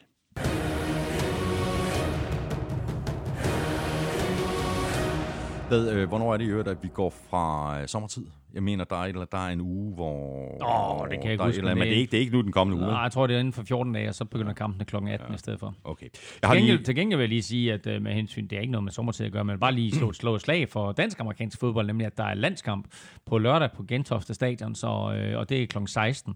Så laver man ikke noget der lørdag, så er det et uh, perfekt tidspunkt lige at komme ud og se noget amerikansk fodbold. Præcis. Skal vi sætte vores øh, picks til øh, syvende spillerunde. Først skal vi lige have en lille opdatering fra The Statman, øh, Lukas Willumsen. Øh, Lukas skriver sådan her, Claus har i år gang i sin bedste sæson nogensinde i picks, og det resulterede i denne uge i en flot 10-7 sejr over Thomas, hvilket bringer den Bum. samlede stilling op, Shht, hvilket bringer den samlede stilling op på 56-55 i Thomas' favør. For første gang i sæsonen, der lykkedes det endelig for Thomas at ramme udfaldet af en Titans-kamp, mens det for 6. uge i træk blev til en uh, forbier for Claus i en Panthers-kamp. Der er dog gode nyheder til Claus. Panthers har bye week i denne uge. Derudover så har Claus øh, blot formået at ramme rigtigt i øh, et af de seneste fem divisionsopgør mellem Colts og Texans, og så har Thomas faktisk ramt rigtigt hele otte gange i træk, når Eagles spiller divisionsopgør på udebane. Jamen altså, du vandt med tre, og jeg vandt med tre i, øh, i forrige uge. Ja. Øh, så det fik du jo hentet lynhurtigt. Der var lige nogle, der var lige nogle tætte der undervejs, ikke? Der var lige nogle tætte. Åh oh, jo. Ja. Men øh, jeg har faktisk vundet med Tex- fire, hvis du ikke overtalte mig til ikke at tage Steelers i sidste uge. Men Men øh, altså, helt ærligt. Ja, men Texans over Saints, ikke? Og Sikkert. Cardinals, Falcons og... ej, Texans, slog, Texans slog ikke Saints. Texans slog Så Chiefs. Chiefs, undskyld. Ja, det var ja, ja, sikker sejr. Ja, ja, ja, det er godt. Ja, nå, ved du hvad? Øhm, lad os gøre det. Øhm, Broncos Chiefs. Øh, den er ikke så nem. Torsdag. Øh, ja, præcis. Øh, skal jeg måske lige sige, at der er fire hold, der er på bye. Det er Panthers, Browns, Steelers og Buccaneers. Så der er fuldstændig ligesom ja. i, i sidste uge, og der er 14 kampe. Øh, Broncos Chiefs. Jamen, jeg siger Chiefs. Ja, jeg siger også Chiefs. Øh, Bills Dolphins. Bills. Bills. Øh, Bengals Jaguars. Jaguars. Jaguars. Uh, har vi en spændende en her. Ja. Lions Vikings. Mm. Øh, jeg siger Lions. Ej, det, vi har også Lions stående. Er det rigtigt? Ja. Okay. Packers Raiders. Ej, du, fuck it, så tager jeg Vikings. Sådan der. Du har også en, du skal hente. Ja, du, sådan. er, du er trods alt Ja. øh, stadigvæk en bagud, Ja, ikke? jeg tager det er godt. Vikings. Nu er du to bagud. Det. er Sådan, perfekt. Packers Raiders. Packers. Øh, et vil jeg lige sige, det er, altså i den her NFL-sæson 100, der udvælger NFL jo en kamp hver uge til at være uh, Game of the Week, og det er sådan en kamp med, et- med et uh, historisk perspektiv. Og uh, grunden til den her kamp er valgt, det er fordi det var uh, Super Bowl 2 mellem Packers og Raiders, og også den sidste kamp, som Vince Lombardi coachede for øh, Green Bay Packers. Og øh, dermed så kommer der selvfølgelig lidt ekstra fokus mm. på, på den her kamp og så videre, og helt sikkert en kamp med en masse hi- hi- sjove historiske klip og så videre. Øh, jeg er faktisk lidt imponeret over, hvor godt Raiders mm. spiller. Mm. Og, jeg så Også her. dem, og jeg så dem i London, og øh, jeg kan godt lide dem. Øh, jeg synes, John Gruden har gang i noget rigtigt, og øh, øh, den her sidste sæson i Oakland øh, bliver det altså sjovt at se dem, og så må vi se, øh, om, om de så kan indtage Las Vegas med et brag. Mm. Men øh, ude på Lambeau Field imod Packers, der siger jeg også Packers. Falcons Rams. Rams. Nu kommer, nu kommer de igen. Og sådan har jeg det også lidt, at øh, Rams, de, øh, øh, altså, jeg vil sige det på den måde, havde Falcons bare haft skyggen af et forsvar, mm. så havde jeg taget Falcons. Der er odds 240 eller 260 på, at Falcons vinder på hjemmebane, mm. og det er altså vildt. Øhm, så øh, den, er, den, er, den er giftig, den der. Ja, det er den. Øh, ej, Fordi jeg har, også, sagt- jeg har sagt i flere uger, altså på et eller andet tidspunkt, der må de, der, der må de jo finde ud af, hvad de skal gøre i Atlanta, ikke? jo. Men jeg tror, at altså, jeg, har, jeg, har, jeg, har, jeg, må, jeg, må, jeg må tilstå, øh, på, på trods af de problemer, øh, åbenlyse problemer, som de har i, i LA, øh, i, i Rams, så tror jeg altså ikke, de taber fire træk. Ja, det, tror jeg ikke. Jeg håber, Nej. jeg håber, at de taber fire træk, men jeg tror det ikke. Jeg, jeg, jeg tager Rams. Åh. Så tager jeg Falcons. Stærkt det der. Det er stærkt. Colts Texans. Den er også sjov. Ja, Jeg siger Colts. jeg siger Texans. Sådan der, det er skide godt. Nu kommer der en spredning på. Redskins 49ers siger 49ers, siger du Redskins. Det er 49ers. Giants Cardinals. Øh, jeg tager Cardinals. jeg tager også Cardinals. Øh, Titans Chargers. Titans. Tager du Titans? Ja, jeg tager Titans. Jeg har skrevet Chargers, men jeg tager Titans. Jeg kan mærke, ah. det, jeg kan mærke det ned i maven. Jeg har også Titans. Sådan der. Bears Saints.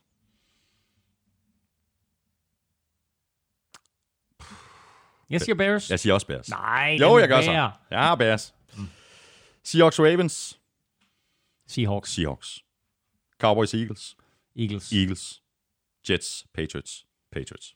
Jeg siger også Patriots, men... Øh, Men også er stadigvæk øh, men spændende. Ja, men- 44. Ja, og den er, den, den er vild nok. Tak for nu, Elming. Det har været en øh, fornøjelse. Og også stor tak til vores øh, gode venner og samarbejdspartnere, Tafel og Odset fra Danske Spil. Husk lige at støtte dem. De støtter nemlig os. Tak til dig, fordi du lyttede med. Hvis du synes om det, vi laver, så skulle tage at øh, stikke os en anmeldelse og nogle stjerner de steder, hvor det er muligt. For eksempel i iTunes. Øh, tusind tak for alle de gode anmeldelser, der allerede er kommet. Og hvis du virkelig ikke kan holde tanken ud om, at vi en dag skulle stoppe med at øh, lave showet, jamen så kan du være med til at sikre dig, at vi bliver ved.